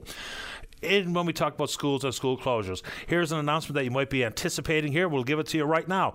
Uh, schools in the Upper Trinity South area were closed for the remainder of the day. The affected schools include Crescent Collegiate in Blaketown, Whitbourne Elementary, Holy Family Elementary in Chapel Arm, Ackerman Elementary in Greens Harbour, and Woodland Elementary in Dildo. When we come back, Don's right there. Appreciate his patience. He wants to talk about doctor shortages. Don't go away. Your voice in Newfoundland and Labrador's biggest conversation. If you want to know what's happening in your province, tune in to Open Line every day. Have your say weekday morning starting at 9 a.m. on Open Line with Paddy Daly on your VOCM. Welcome back to the program. Let's go to line number two. Don, you're on the air. Morning, Paddy. How are you doing there? Doing okay, Don. How you doing? I'm good. Thanks to take my call. I'm a person without a doctor for almost two years. And uh, Monday past, I was down seeing a nurse practitioner in the, a new clinic being set up in Carbonear. Yep. And it's a, they, it's a division of uh, Eastern Health. They call it the primary health care for Conception Bay North. And uh, I was only in waiting room five minutes. They're well set up and very efficient. And the nurse practitioner tells me they're going to be taking uh, up to 6,500 new patients, Paddy. The Collaborative Care Clinic, that's where I have a family doctor as well, the one here on Mundy Pond Road in town.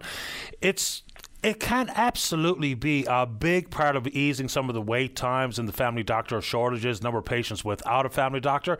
The trick will always be whether or not we can hire new professionals to be the nurse practitioner, the LPN, the MD in the clinic versus just move someone from a practice on Mount Pearl to a practice on Mundy Pond Road. So that's the trick, but they are absolutely going to be part of it. And have you heard about that new clinic set, getting set up in Carbonear? I have, yeah. Yeah, and uh, the nurse practitioner I saw said uh, there are a thousand patients into it now, Paddy.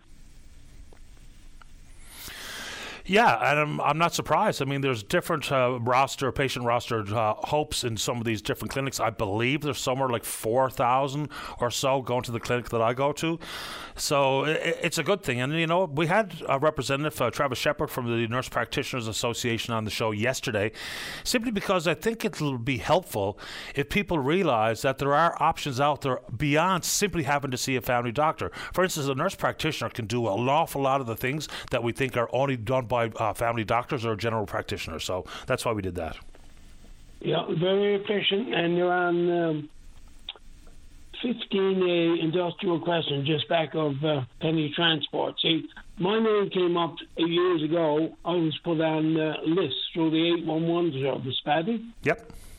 And then my name came up in time. Then, then I got the phone call, go down to see an appointment, right? Anyway, thanks very much, and have a great day. You too. I appreciate the time. Bye bye. Thanks, Don. you know, I, for some bizarre reason, we got questioned, or I got questioned pretty aggressively yesterday as if we're promoting one healthcare discipline over another. I don't know why anyone would think that's the case. The fact of the matter is, there are lots of different healthcare pros that might be able to do exactly what you need. I mean, because we all get used to the same thing, right? You have something that's wrong with you, and you think that the only option available is to go to a family doctor. When in fact, you know, for instance, we're talking about the issue regarding invasive strep. So if you have something like that, that particular ailment or illness, you can absolutely be properly and well serviced by a nurse practitioner.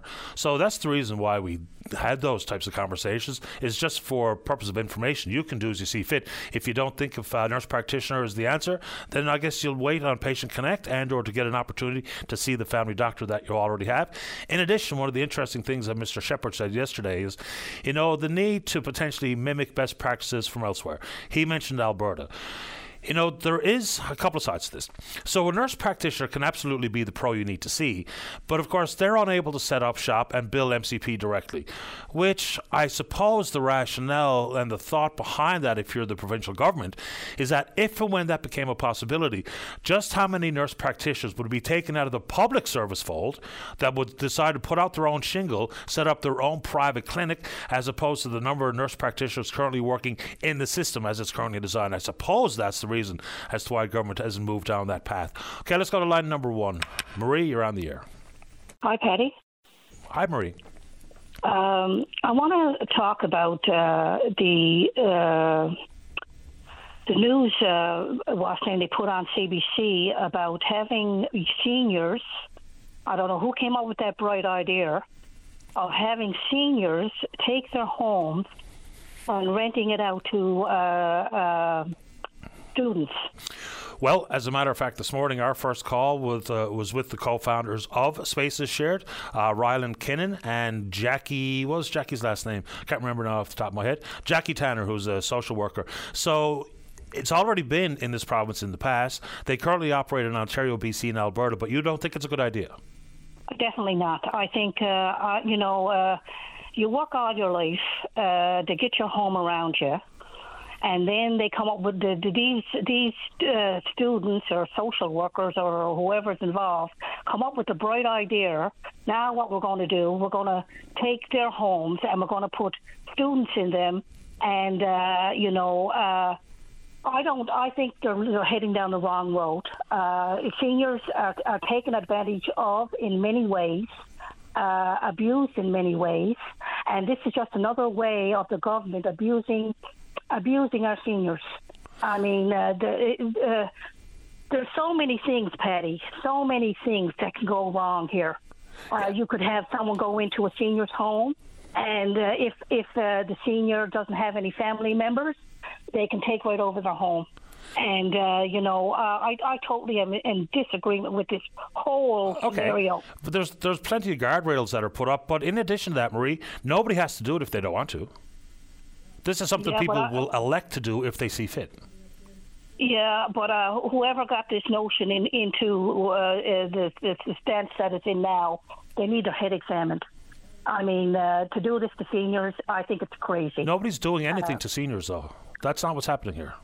They're asking seniors, they're asking seniors to take students into their homes. No, They're they're asking seniors. they're giving people an option if they are so inclined and interested in exploring it to do it if they want. No one's telling any senior they have to do this. Well, I hope I hope the seniors are out there listening this morning, and I, I'm going to put them wise. You know, uh, do not do not take this on. There are so many things that can go wrong in this kind of scenario. It's not even funny. They can go in. They can they can take over your home. And uh, I, you know, I, I speak from experience. Uh, I, I'm not dealing with students, but I'm dealing I'm dealing with a, a, a a person that I rented my home out to, and I'm a year trying to get him out of my home. Drugs involved, prostitution involved, and uh, you know, uh, uh, I I've been put through hell and back, hell and back. I, they they even arrested me and put me in, in jail uh, trying to get this person out of my home, which is outrageous uh, for our justice system to do that to a senior. Yeah. And they done that to me. I, I think they this. done that to me. I think the setup is a little bit different. And again, if people are not interested, then they needn't give it one more second of thought. Uh, but on that front, you know, it might be. Let's just say, for instance, I am a senior. I am doing well. I wouldn't mind a bit of company in the house, someone to shovel the driveway and take out the trash, to give bring in a little bit of additional mo- money. You know, so if you brought in another five or six hundred dollars a month, that would be helpful for some seniors, maybe to combat some loneliness. And if it's not for everybody, which we were very quick to say this morning, it might be an option people are willing and wanting to explore. And if people aren't interested, they should just simply ignore it. Well, uh, I strongly, I strongly advise people to ignore it because uh, it's a scenario that's going to have very bad consequences for seniors. I've been down that road. I know what I'm talking about. And I'm telling you, once you get these people into your home, you can't get them out. And that's the broad and the long of it. And and if you can't, if you if you're if you're not protected by this system to get these people out of your home, don't bring them in there. That's all I got to say. That's all I got to say. Okay, Maria, I appreciate the time. Okay, Take thank care. you. Bye bye. And of course, I mean, I'm not going to debate or argue because it's up to you if you'd like to consider it. And all the issues that go with the vetting and the survey and compatibility and the red flags that can be brought forward and some of the protections afforded to the senior and the comprehensive criminal background check. And again, this is not me saying do it.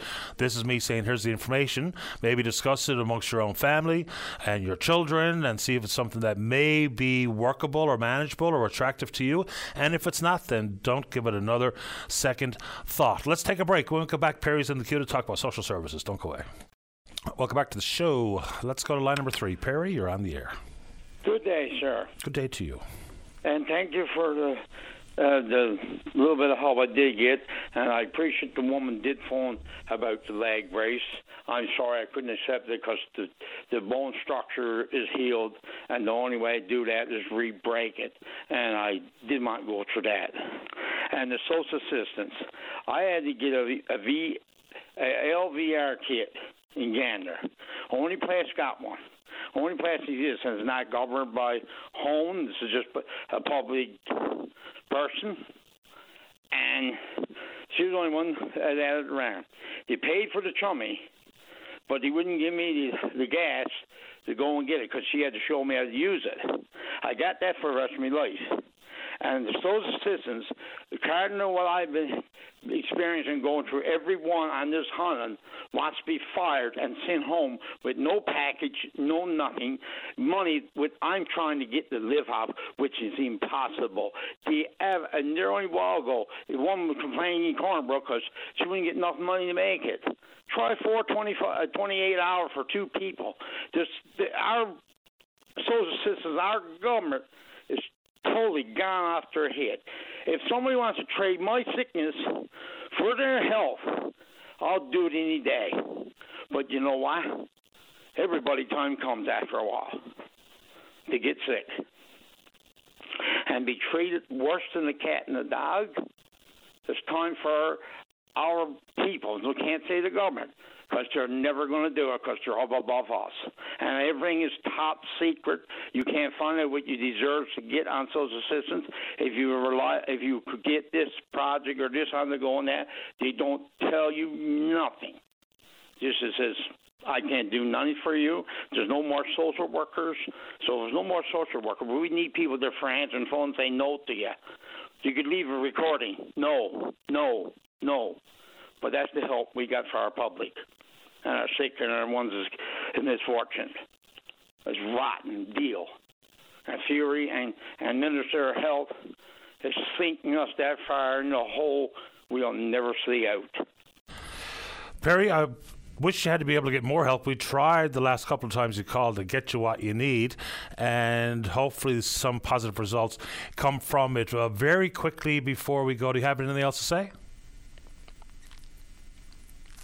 Oh, not sure what happened to Perry's connection. Okay. Uh, hopefully we can help Perry out. Okay, let's keep rolling here. Let's go to line number one. Derek, you're on the air. Yes, I'm just wondering. The supermarket has on sales like two for seven dollars, isn't that right? Yep. If you buy one, you got to pay four seventy nine. So why can't they give you the three, three half price of it, like you know, three fifty, when you go to check out? To then to buy two. There's some things you don't need two off, right? 100%. Well, I mean, it's the way that they move the merchandise, right? Mm-hmm. So I've heard this complaint or concern or question a thousand times because you're right. There's lots of stuff that I go to the grocery store to buy that I don't need two of them.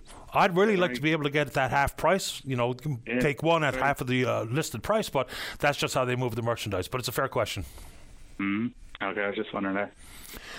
Yeah, and that's you know, those are the types of things that I don't think there's anybody can really do much about. That's their own mm-hmm. sales tactic. It's not unfair. It's just that it doesn't necessarily apply to all. If I got a family where I got six people living in the house, that's probably a perfect option for me. But you got mm-hmm. just mom or dad or someone living on their own, they don't need mm-hmm. two big tubs of margarine.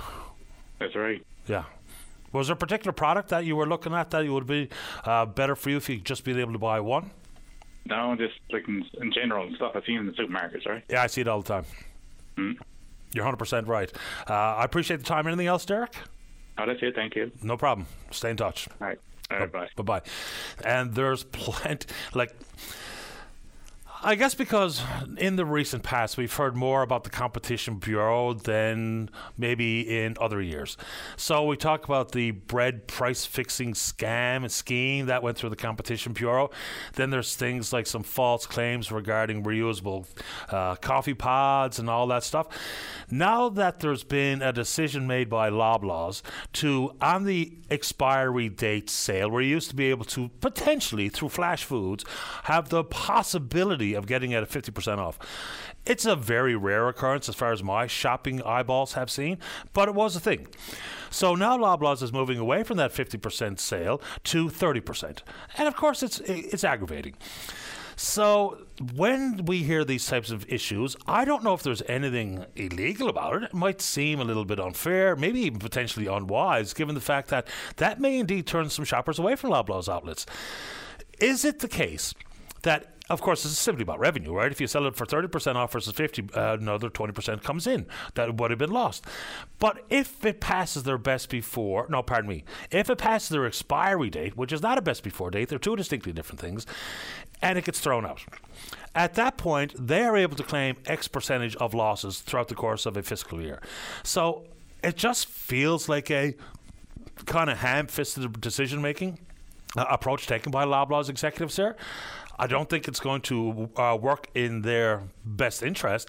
I'd be curious to know how many people, given the fact we really feel like we're paying through the nose already, and you know, it's not just about the retailer, it's also about their suppliers and the manufacturers or producers of variety products. They're kind of playing footloose and fancy free with us.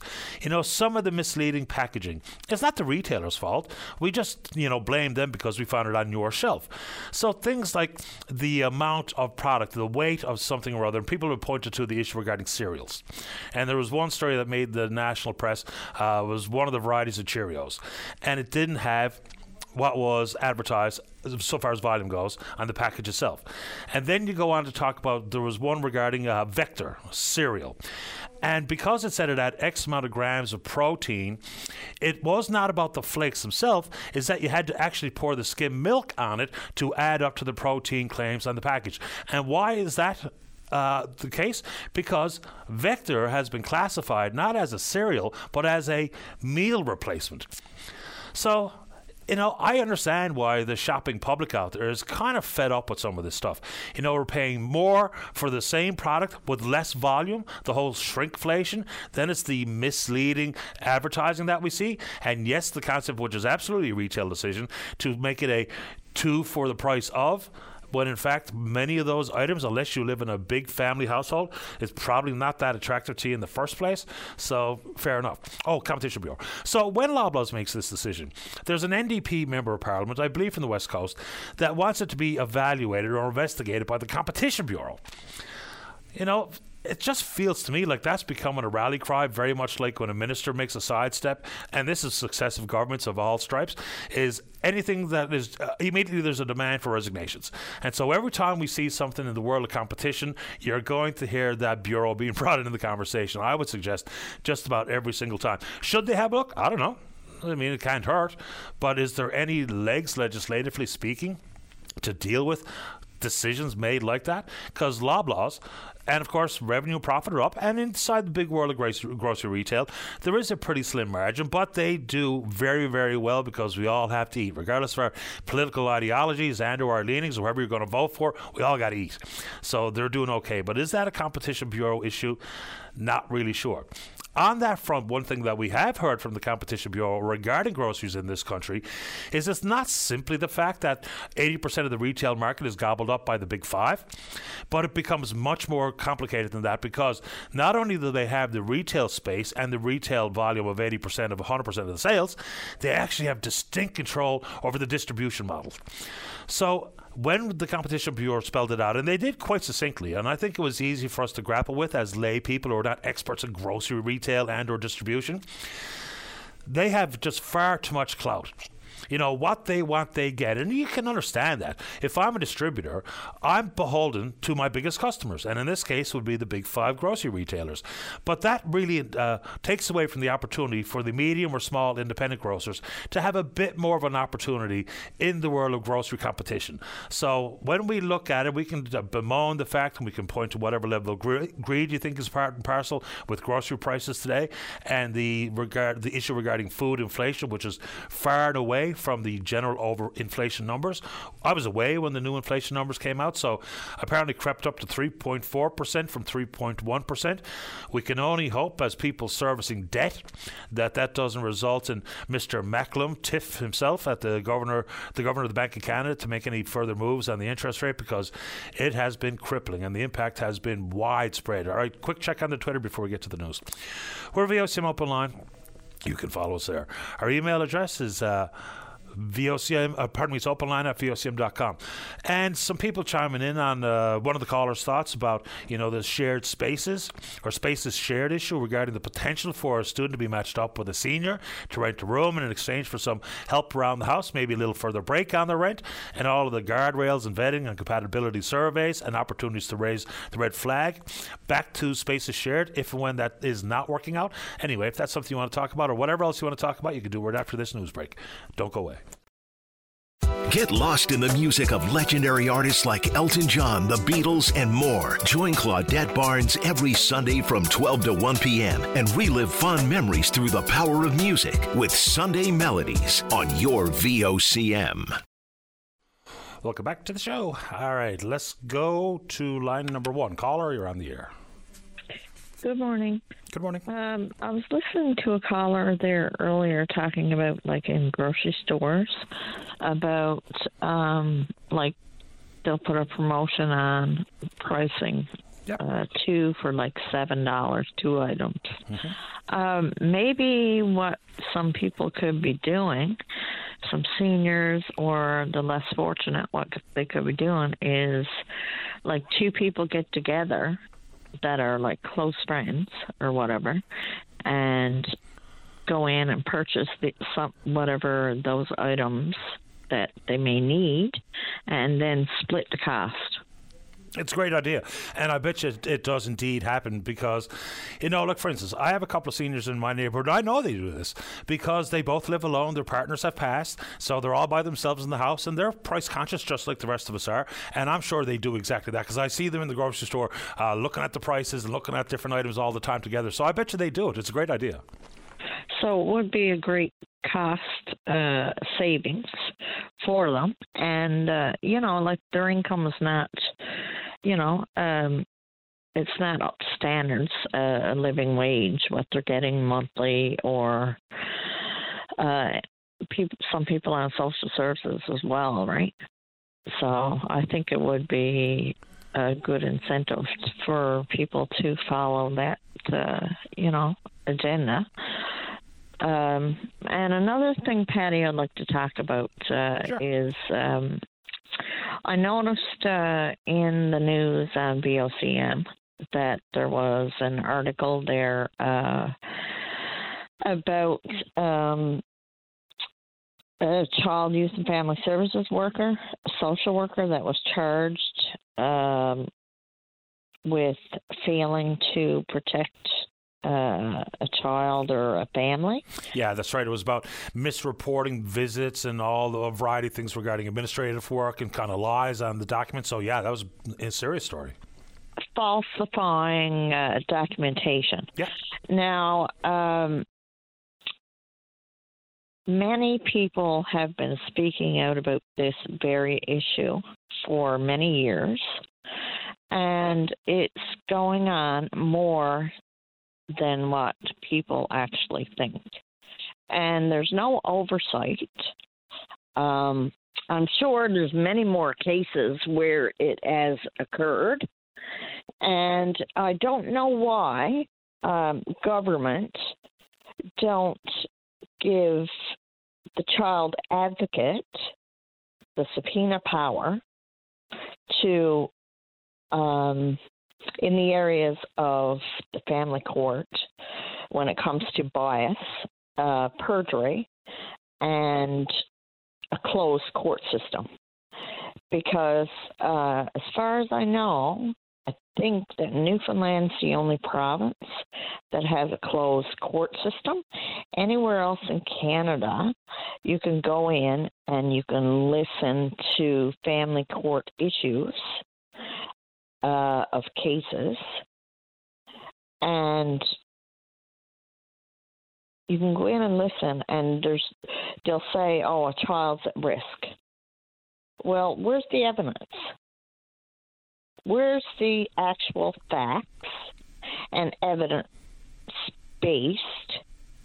You know, it's easy for a social worker to go take a piece of paper and go into the family court and just state on the paper that this or that child is at risk.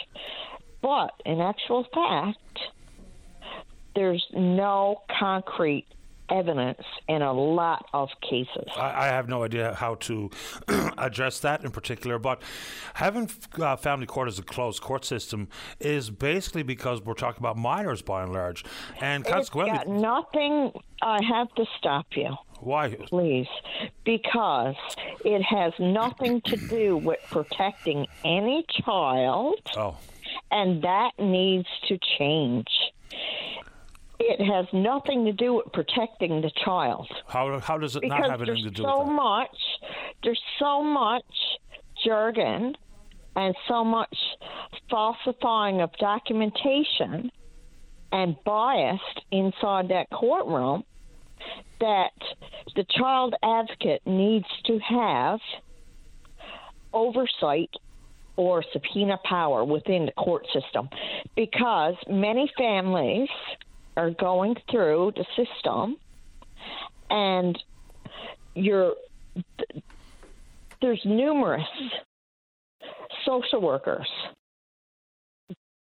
like bullying the parent inside that courtroom. And this is fact. People the public is not getting to see what is actually occurring and this been going on for about 18 20 years or longer Okay, I'll uh, I'll attempt to make my point one more time, and then I'll let you wrap it up. When we have minors who are involved in court proceedings, it is the law of the land to protect their identity. That's why there's a closed system. That's why we can't report on cases. they're not protecting That's they why we can't report on it. protecting. That's why we can't have people come off the street to go into a open court to hear the concerns voiced regarding a child. I mean, it's, But it's they just- are not protecting any child. Ma- majority of children, they're not because we're seeing most children in the province are ending up in the legal court system after they come out of care, foster care. Many are abused. You can see it in the news media where many are abused. That like Lynn Morris took on many cases where children's been abused is being covered up. Okay? Fact. And now in the court system in Newfoundland and Labrador, there's 377 children before the courts province wide that have been abused. So if you look at Mount Cashel, how many? It was 365 approximately or 367 that complained about the treatment. And now 2024 currently we have 377 children cases before the court. So where has it gotten any better where has it improved? It has not. It's gotten worse. And why has it gotten worse? Why? What's the major reason for it getting worse? I don't know. What do you think it is? Well, there was a case on the West Coast where a mother was trying to. Uh, I know there a couple of years ago, a mother was trying to just um, be a parent and um, be a parent to her children, and you know, um, social workers moved in and tried to take her kids, and one of the judges said no. Give the give the children back to the mother. She was just trying to discipline them in a reasonable manner. This is what's going on. The parents don't have any parental rights anymore because too much has been taken away from families. There's nothing about reunification. There's nothing about putting children back with the families. And the excuses that they use for taking children. They take them on hearsay. They take them on assumptions. They don't take them on facts. Paddy, they don't. They Okay. really don't. And many children are suffering emotional maltreatment by the system and trauma. Well, I, I certainly wouldn't say that the system is ideal because obviously it is not. Uh, I appreciate the call this morning, caller, and I do appreciate your uh, suggestion of, you know, shopping in tandem. If you want to enjoy some of the savings that are advertised, maybe, just maybe, you can shop with a buddy and split some of those costs so you don't go home with two tubs of margarine or whatever the case may be. I appreciate I mean, you got social workers coming at us, coming at a Yes. university. I- I've heard all of this. Yes, understood. No skills, no life skills, going in and removing children without the actual facts and evidence. One of the problems is the most traumatic file is child protection, and unfortunately, given the issues regarding seniority, oftentimes those who are more senior, more experienced, they move off to other facets of the social work as opposed to letting the new, uh, recent graduates take on such a difficult file to begin their career. It doesn't really make a whole lot of sense. I appreciate the time. You take good care of yourself. Thank you. Take care. Bye bye. Bye bye. That is one issue regarding child protection. You know, it does require a seasoned professional. You know, who knows what he or she is getting themselves into regarding child protection. And yes, I'm sure there are various cases where a child has been removed with maybe all of the reunification that is probably not part and parcel with some of the system as it currently exists. So, anyway, uh, let's get a bouquet before the break. Line six. Davey, you're on the air. Good morning, sir, and good morning to all the listeners, and thank you for taking my call. I'm calling from the Great Northern Peninsula where it's pretty windy overnight and still windy here yet this morning, sir. I appreciate making time from the Great Northern Peninsula. Yeah, it's blustery all around the island for the most part the last couple of days. Oh yeah, I can understand.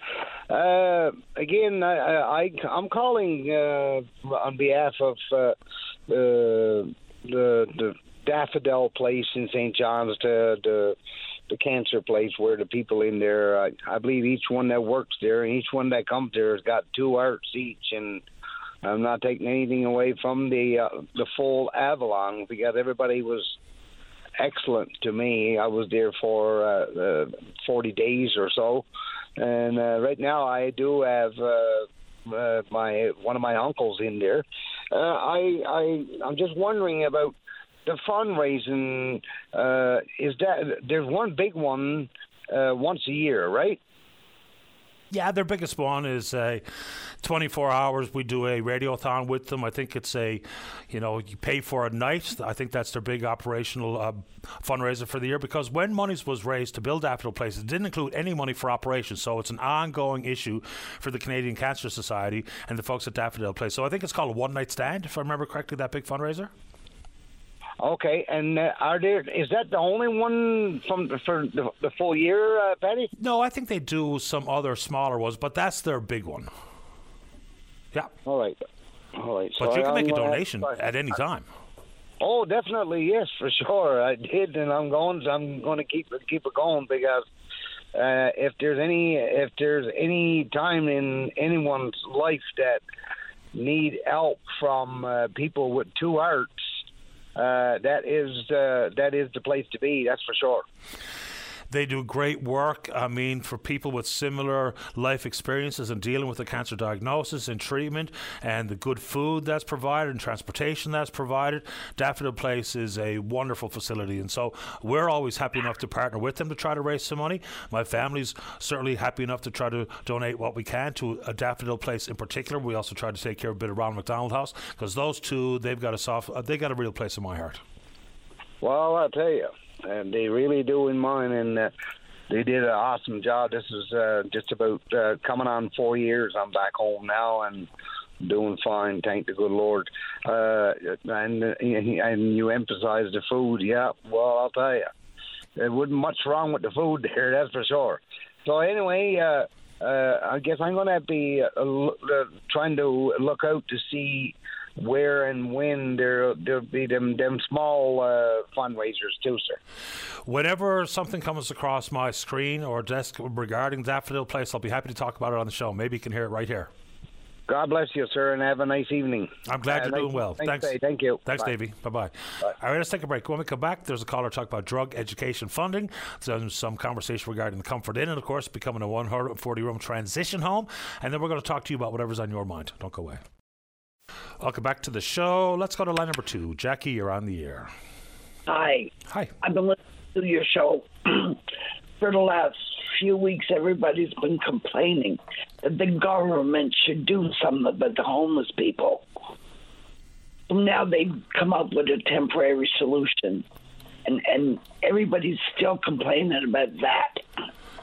Nature of the beast, isn't it? Yeah, I have the sore throat. Sorry. No worries.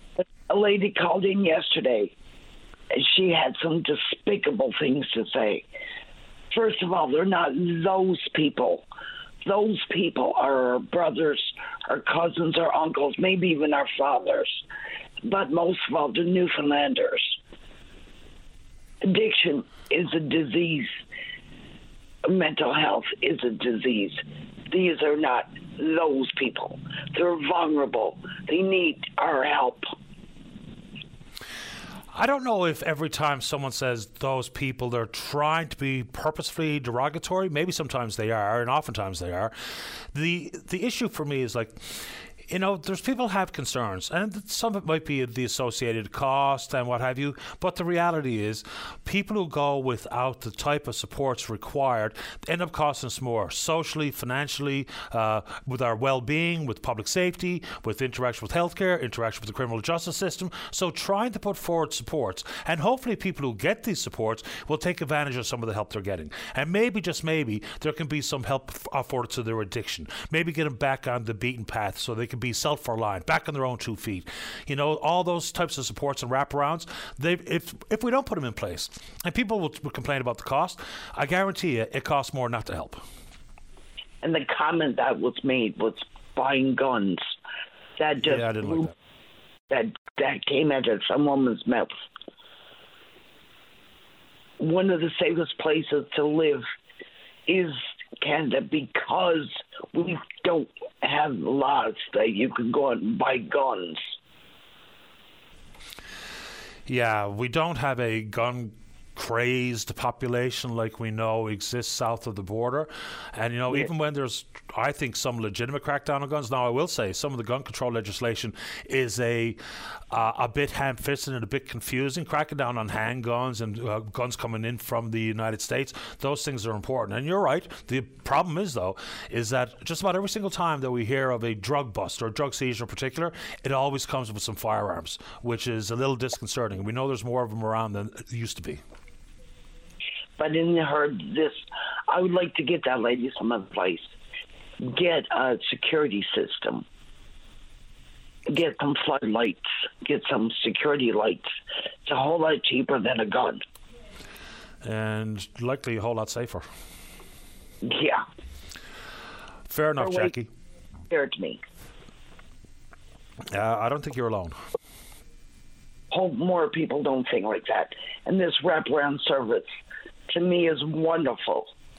Having a, a woman be able to go to bed at night and lock her door and not have feel like she's going to be raped or attacked. That's wonderful yeah. Let's hope that we not only there's still some unanswered questions regarding how the Comfort Inn is going to operate, but let's hope they also include some way where we can measure so-called success, how people are being helped, maybe back into the workforce, have kicked their addiction, you know, reduce the number of homeless people. So, you know, I don't know how you measure that pragmatically, but it'd be nice if government also spoke to here's what we're trying to achieve, here's how we're going to get there, here's how we're going to measure whether or not the services in place are working the way we hope they would. Because it's one thing to set it up, it's quite another to follow through and make sure we're on the right track. They have to give the government some time to get this program up and running. Fair enough. And I think we need more public support, not complaining. That's all I got to say. I appreciate the time. Thank you. Thanks, Jackie. Bye bye.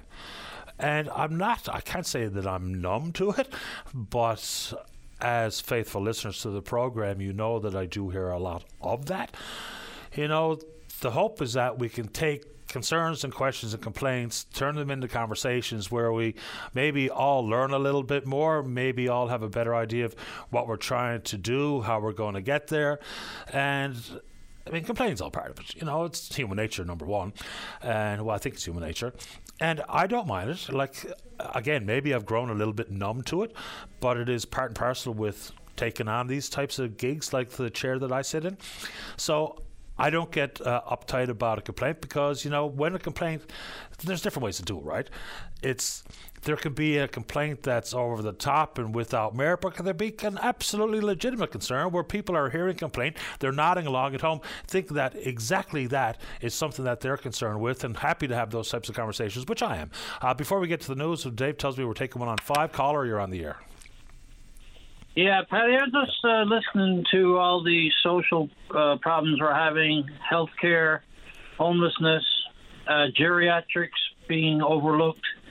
And uh, my unqualified opinion, my just is going back to Muskrat Falls, just how much has Muskrat Falls uh, attributed to this dilemma that we're in when we were we were good, we were in the good, and now we're in the not. So not so good. So I'm just, uh, I mean, I know it's so broad, but did this Muskrat Falls start this avalanche? Uh, I don't really know. It certainly didn't help. You know, I don't know how much cash on the barrelhead want. Some of these numbers, I mean, have been rolling around my head a lot, but I think we're probably a couple of billion of our money versus borrowed money. Did it start the avalanche as you refer to it? I'm not sure exactly when it started, but it is part of the conversation. I think we're talking about 2012, right? So when you said that we're have and have not, are you talking about the fact we're back on equalization? Yeah, not so. I thought I just going back to the days of uh, Danny, uh, you know, Honorable Danny Williams, that he just said that uh, we, we got our boss, we got our and then we uh, we went out and changed our credit rating. We were good, and he said that he would run this province as if he was running his own household. You don't go sell, you don't go uh, take your equity and buy things that are depreciating, and you invest well. And next thing, all of a sudden, we we're we're going into this Muskrat Falls thing as if uh, okay, we're the you know the average Joe just in coffee shop talking who probably doesn't have all the information from saying, no, boys, this is not good. Just not a good feel to this. This is going to lead to something. You know that type of because a lot of us a lot of us aren't in, have the education where we can say okay, this was good, that wasn't, but just in uh, yeah, just in um, uh, after the fact, post Muskrat Falls, uh, it seems to be that those of us who were in the coffee shops chatting said, no, this is not going to work. This is going to cost us. And we didn't even have the technical business, any information in front of us. You know, we were just making opinions based on, nah, man, we, we got money. Let's let's take care of what needs to be taken care of immediately. It's worse than that we were making assumptions and forming opinions based on information that was ha- either half truths, lies, or uh, important information that was completely omitted. That makes it even worse. That's that's what irritates me to no end about that particular issue. Yeah, and I mean here we are, and you know uh, nothing has been solved. I mean we're not, we don't seem to be generating any big income from any of these projects to say, okay, look, we got a geriatric problem, we got a healthcare problem, you know, this is where the money is coming from. This is this is what's going to finance. This is why we can have state of the art uh, systems, social programs. You can take a. I don't know if anyone has looked at the social studies where the social works are coming from and say, look, if we lay it out there and we say to an addict, we'll clean you up and we'll put you in school, and you will be you will be, if not a social worker with a degree, but you'll certainly work alongside one because you've been there and done it. And the one that's coming out with just the book knowledge and you with the street knowledge, two of you together, you can you can make a difference. Yeah, there's some of that out there. And if people are wondering about the revenue side, f- uh, filling up the government coffers, it's no problem for me to break that down percentage wise and dollars and cents wise because that's actually provided by the government on budget day. You get the estimates review, then they'll break down uh, the revenue side. So we can do that, whether it be from taxes and fees and royalties coming from mining and forestry and the oil business. So I can get those numbers on the air, no problem. Yeah, and I, I mean, I stand in the position. Sometimes my comments and opinions may be based on emotion versus pure intelligence or someone that's been there and knows all the facts and figures. So I just say, I just caution people too that you can't always, uh, every, you know, we're allowed to have emotions and, and speak our opinions. Sure.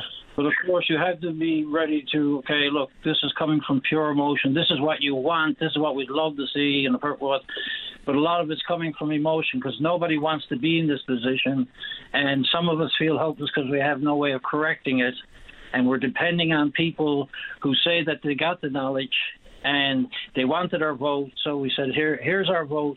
Now go make the changes, and we're not, you know, I mean, we may be seeing some. Uh, we can't discredit the government for everything or blame it all on the government. But anyways, that's. Uh, I'll end it there. I appreciate the time. You're always welcome. Thank you, sir. Welcome. Bye bye. All right, uh, let's take a break for the newscast. You know, we mentioned Muskrat. I just at the corner of my eye saw an email coming from the province of Quebec, and it's about electricity and forecasted demand. Maybe I'll save it for Monday's opener because there's a lot to break down inside that one email. I appreciate the patience of everyone in the queue. Jess Wilkins, you're next. She's from the Shea Heights Community Board, talking about drug education funding, and then plenty of time to speak with you. Don't go away nutrition, exercise, keeping the cold at bay. Whatever keeps you feeling great, the Wellness and Healthy Lifestyle Show on your VOCM. Welcome back to the show. Let's go. Apparently, I'm going to line seven. Megan, you're on the air. Hi, Paddy. Hi. How are you doing? I'm doing very well. Thank you for asking. How about you? Good, and nice to see the sun. Um, I'm just yes. calling um, to speak, just I guess, to kind of maybe let the public get them informed. Something I'm kind of just realizing myself uh, relates to the ongoing uh, genocides happening in Palestine and kind of as it relates like ties here in Newfoundland and uh, just passing along to that there's a company here in uh, St. John's that is has um, you know as far as June 30th 2023 has, um, you know, received a lot of funding uh, provincially, federally, about you know 10 million or so, and they are also. Um, it's all on their website. I won't say the company's name, of course. I don't want to. Yeah, but just to get people aware that um, this particular company um, has been partnered with Elbit Systems, which is uh, Israeli defense. Um, so they have, yeah, been supplying technology. Um, the company deals with. Um, sorry, I'm just looking at here now at uh, marine technology. So, yeah, um, I was pretty floored to see that, and it's definitely a company hasn't come out and said anything about it and hasn't really responded to any inquiries on its relationship with Elbit Systems. So I just wanted to kind of bring it up and talk about it because it is a big deal, especially if it is um, federal money that is going into either developing technology or, you know, obviously I don't know the workings behind it, and that would be not information that the public would have, uh, but it is concerning, and I just wanted to bring that up. There's plenty of companies here and across the country that have done mm-hmm. tons of business in Israel tons. Mm-hmm. Whether or not they've been supported with provincial or federal government monies or grants or subsidies or tax breaks, I guess it depends on the industry by and large. But you're right. You know, to pretend that that's just an issue there is just a little bit of a disconnect because even our federal government, we have direct involvement in yeah. Israel. So whether people want to come down on one side or the other, I'll leave that up to them. That's not my position to say you're right, you're wrong, you're you're up, you're mm-hmm. down. But some of the information that people are using to form an opinion on this some of it's simply based on lack of historical knowledge or context. Some of it's based on just uh, political driven agenda issues versus actual reality on the ground. People are afraid to speak out because if you speak out about uh, Palestinians, then all of a sudden you're anti Semitic. If you speak out yeah. on side of uh, Israel and the right to defend itself, then mm-hmm. all of a mm-hmm. sudden you hate Palestinians. When in fact, there's a conversation somewhere well in the middle of all of that. We're just so quick to, to apply labels based on 30 seconds worth of conversation. We got everyone judged by the cover. It, it, it's just mm-hmm. really difficult to have these types of conversations. Yeah, and it's also like, you know, when there's no transparency, especially with like MPs, like that is a futile effort to speak to any, um, just from, you know, talking to other people in the community and like my own experience. Um, so there's no information to the public when it is, you know, if it is being funded, um, whatever, you know, technology that is being used, if it is involved, which, you know, one can only assume um, in defense, Israel's defense or their attacks on Gaza. Um, I think the public has a right to know because it's also a thing too that like maybe most people would just see that like oh wow this company is doing well. They're getting supported by the government. They're getting all kinds of grants. They're advancing our economy. When you got like I don't know I just think they need to be more transparent because this money is like potentially not going to good causes. It's um, yeah, I don't know. People should be held accountable to this and questioned on it. Very concerning, especially too, just um, you know, seeing what's going on in America. It just seems a lot more things are becoming more and more militarized, um, and that's also concerning too. So yeah, I just wanted to bring it up so that people, I guess, in the area are aware that like maybe these issues are closer than what we all think. Yeah, because yeah. the world's a small place. Yeah. It's smaller than it ever has been.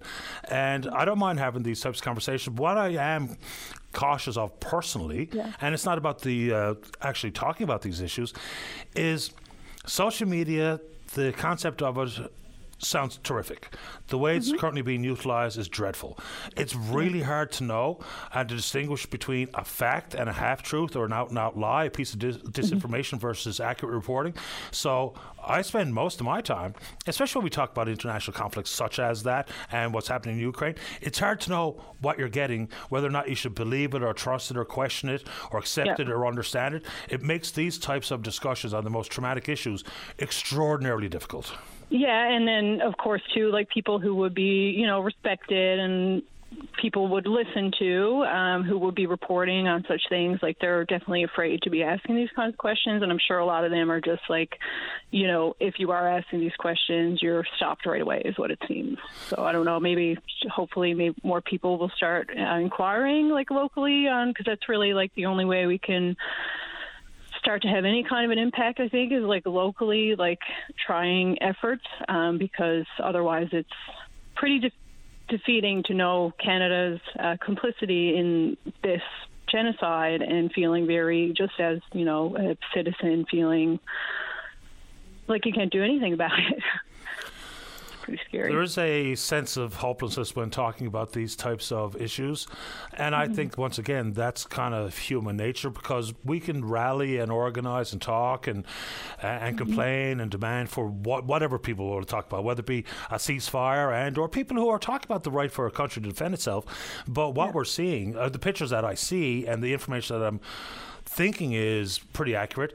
What's lost here is the acknowledgement of the humanity or the lack thereof, because mm-hmm. that's the biggest part of the conversation here. Because if we have like, just listen to Mr. Or Netanyahu himself. Don't take my word for it. Take his word for it. He's very vocal on this issue. No thought of a two-state solution at post-war, whenever that ends and how it ends and where it Absolutely. ends. Because he's talking very, very candidly, using some of the words that you like, for instance, from a river to mm-hmm. the sea.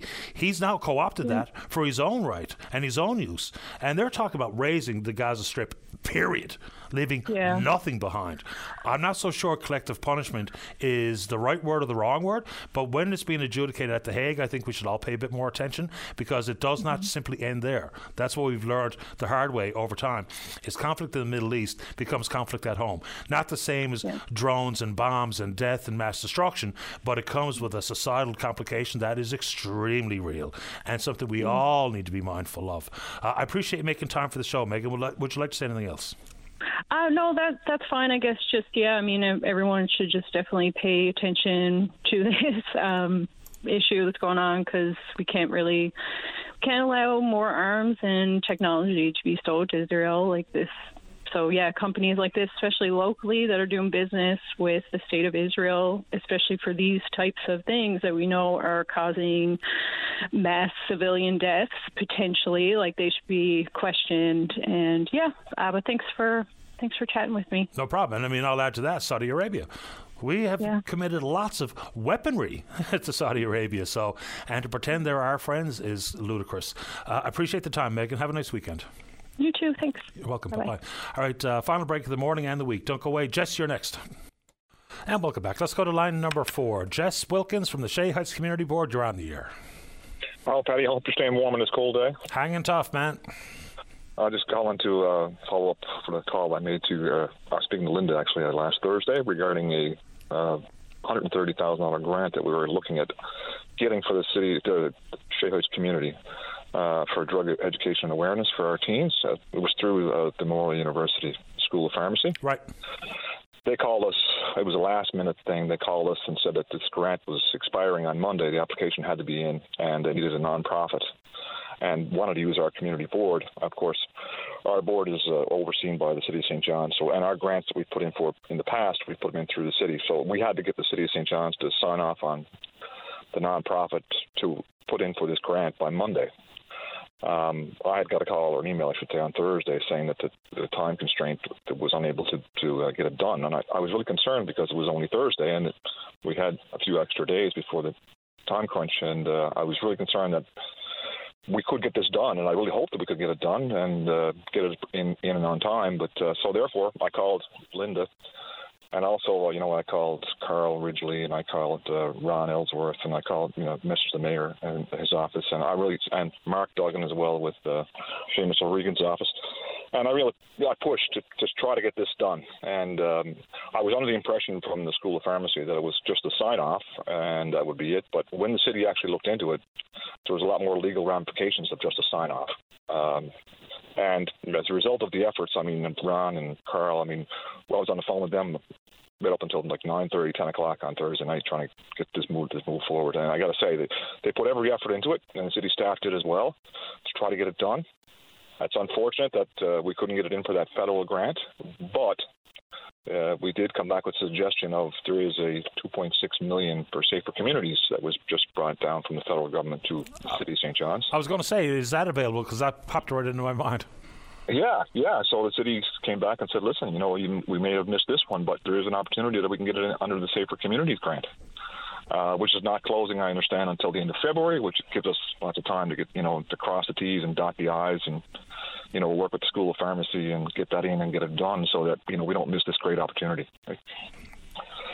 Absolutely. So, what would it be earmarked for specifically? Well, it's it's an Icelandic model of treatment uh, and education to deal directly with youth, uh, and to, you know at the early early days of, of possible you know starting starting drug use, and also educate the people that are deal with youth as well. So the city workers, you know, the uh, St. John Bosco School would also, is also on board and would be involved. So it's it sounds like a fantastic program, and you know, for us, it's anything that we can do to, to better our community. I mean, and it's you know, it really sounded like it's something that you know we could really help the youth of, and you know, as you know, and as we, your listeners have called in about the addiction is such a huge problem in our society. Any, you know, the earlier we can, we can get, get those youth ears, uh, we can make a difference, right? Absolutely. And, you know, some of those pots of money are really quite helpful. But municipalities and uh, community groups like yourself, it's really hard to come up with the horsepower and the time and the ability to even fill out some of these applications. It becomes quite arduous trying to tap into any federal government money. Well, that's, that application for that grant was 30 pages long. Yeah. And was prepared by the School of Pharmacy. They were working on it for over two years. And you know, for me and my community group, we're all volunteers. You know, all the time that we put into our community board to, to better our, our community and fight for this stuff is is all on our own time. Um, so you know, to try to get this done, I, I think it will get done. Uh, it's just that you know we've got to just go down a different road. And you know, I sometimes I get, I get frustrated because I'm working against. It seems like you're, you're banging a head against a wall. But you know what? These things, they, the city. I understand the city had legally they had to they had to, you know, they couldn't get it done in time. It's unfortunate, but they are helping us, and, and they are saying that we can look at that 2.6 uh, million grant and get it in under that. So we'll, we'll probably get there. It's just a different road. Let us know, let us know what we can do to help you along on this front, and fingers crossed you're able to tap into some of that cash. I'll tell you, you've always been there every time I've called to help us and support us, so I appreciate it. I appreciate your time, Jess. Have a nice weekend. Keep me in the loop. I will. Thank you. Thanks, man. Bye bye. Jess Wilkins, Shea Heights Community Board. Final thoughts this morning. Go to line number one. Good morning, Margot. You're on the air. Good morning, Paddy. How are you? Best kind. How about you? Good. We're into the new year. Uh, Happy New Year, by the way, to you and everybody. You too. And of course, it's uh, tax season coming up. Um, I just wanted to let you know that uh, last year, um, when we were doing up our taxes, um, I was able to donate personally eight hundred dollars towards different uh, gathering places and um, Salvation Army in particular. But um, and then um, when I went back to check on my taxes, and I said, "Well, what kind of a return did I get on that? And do you have any idea how much that would be?"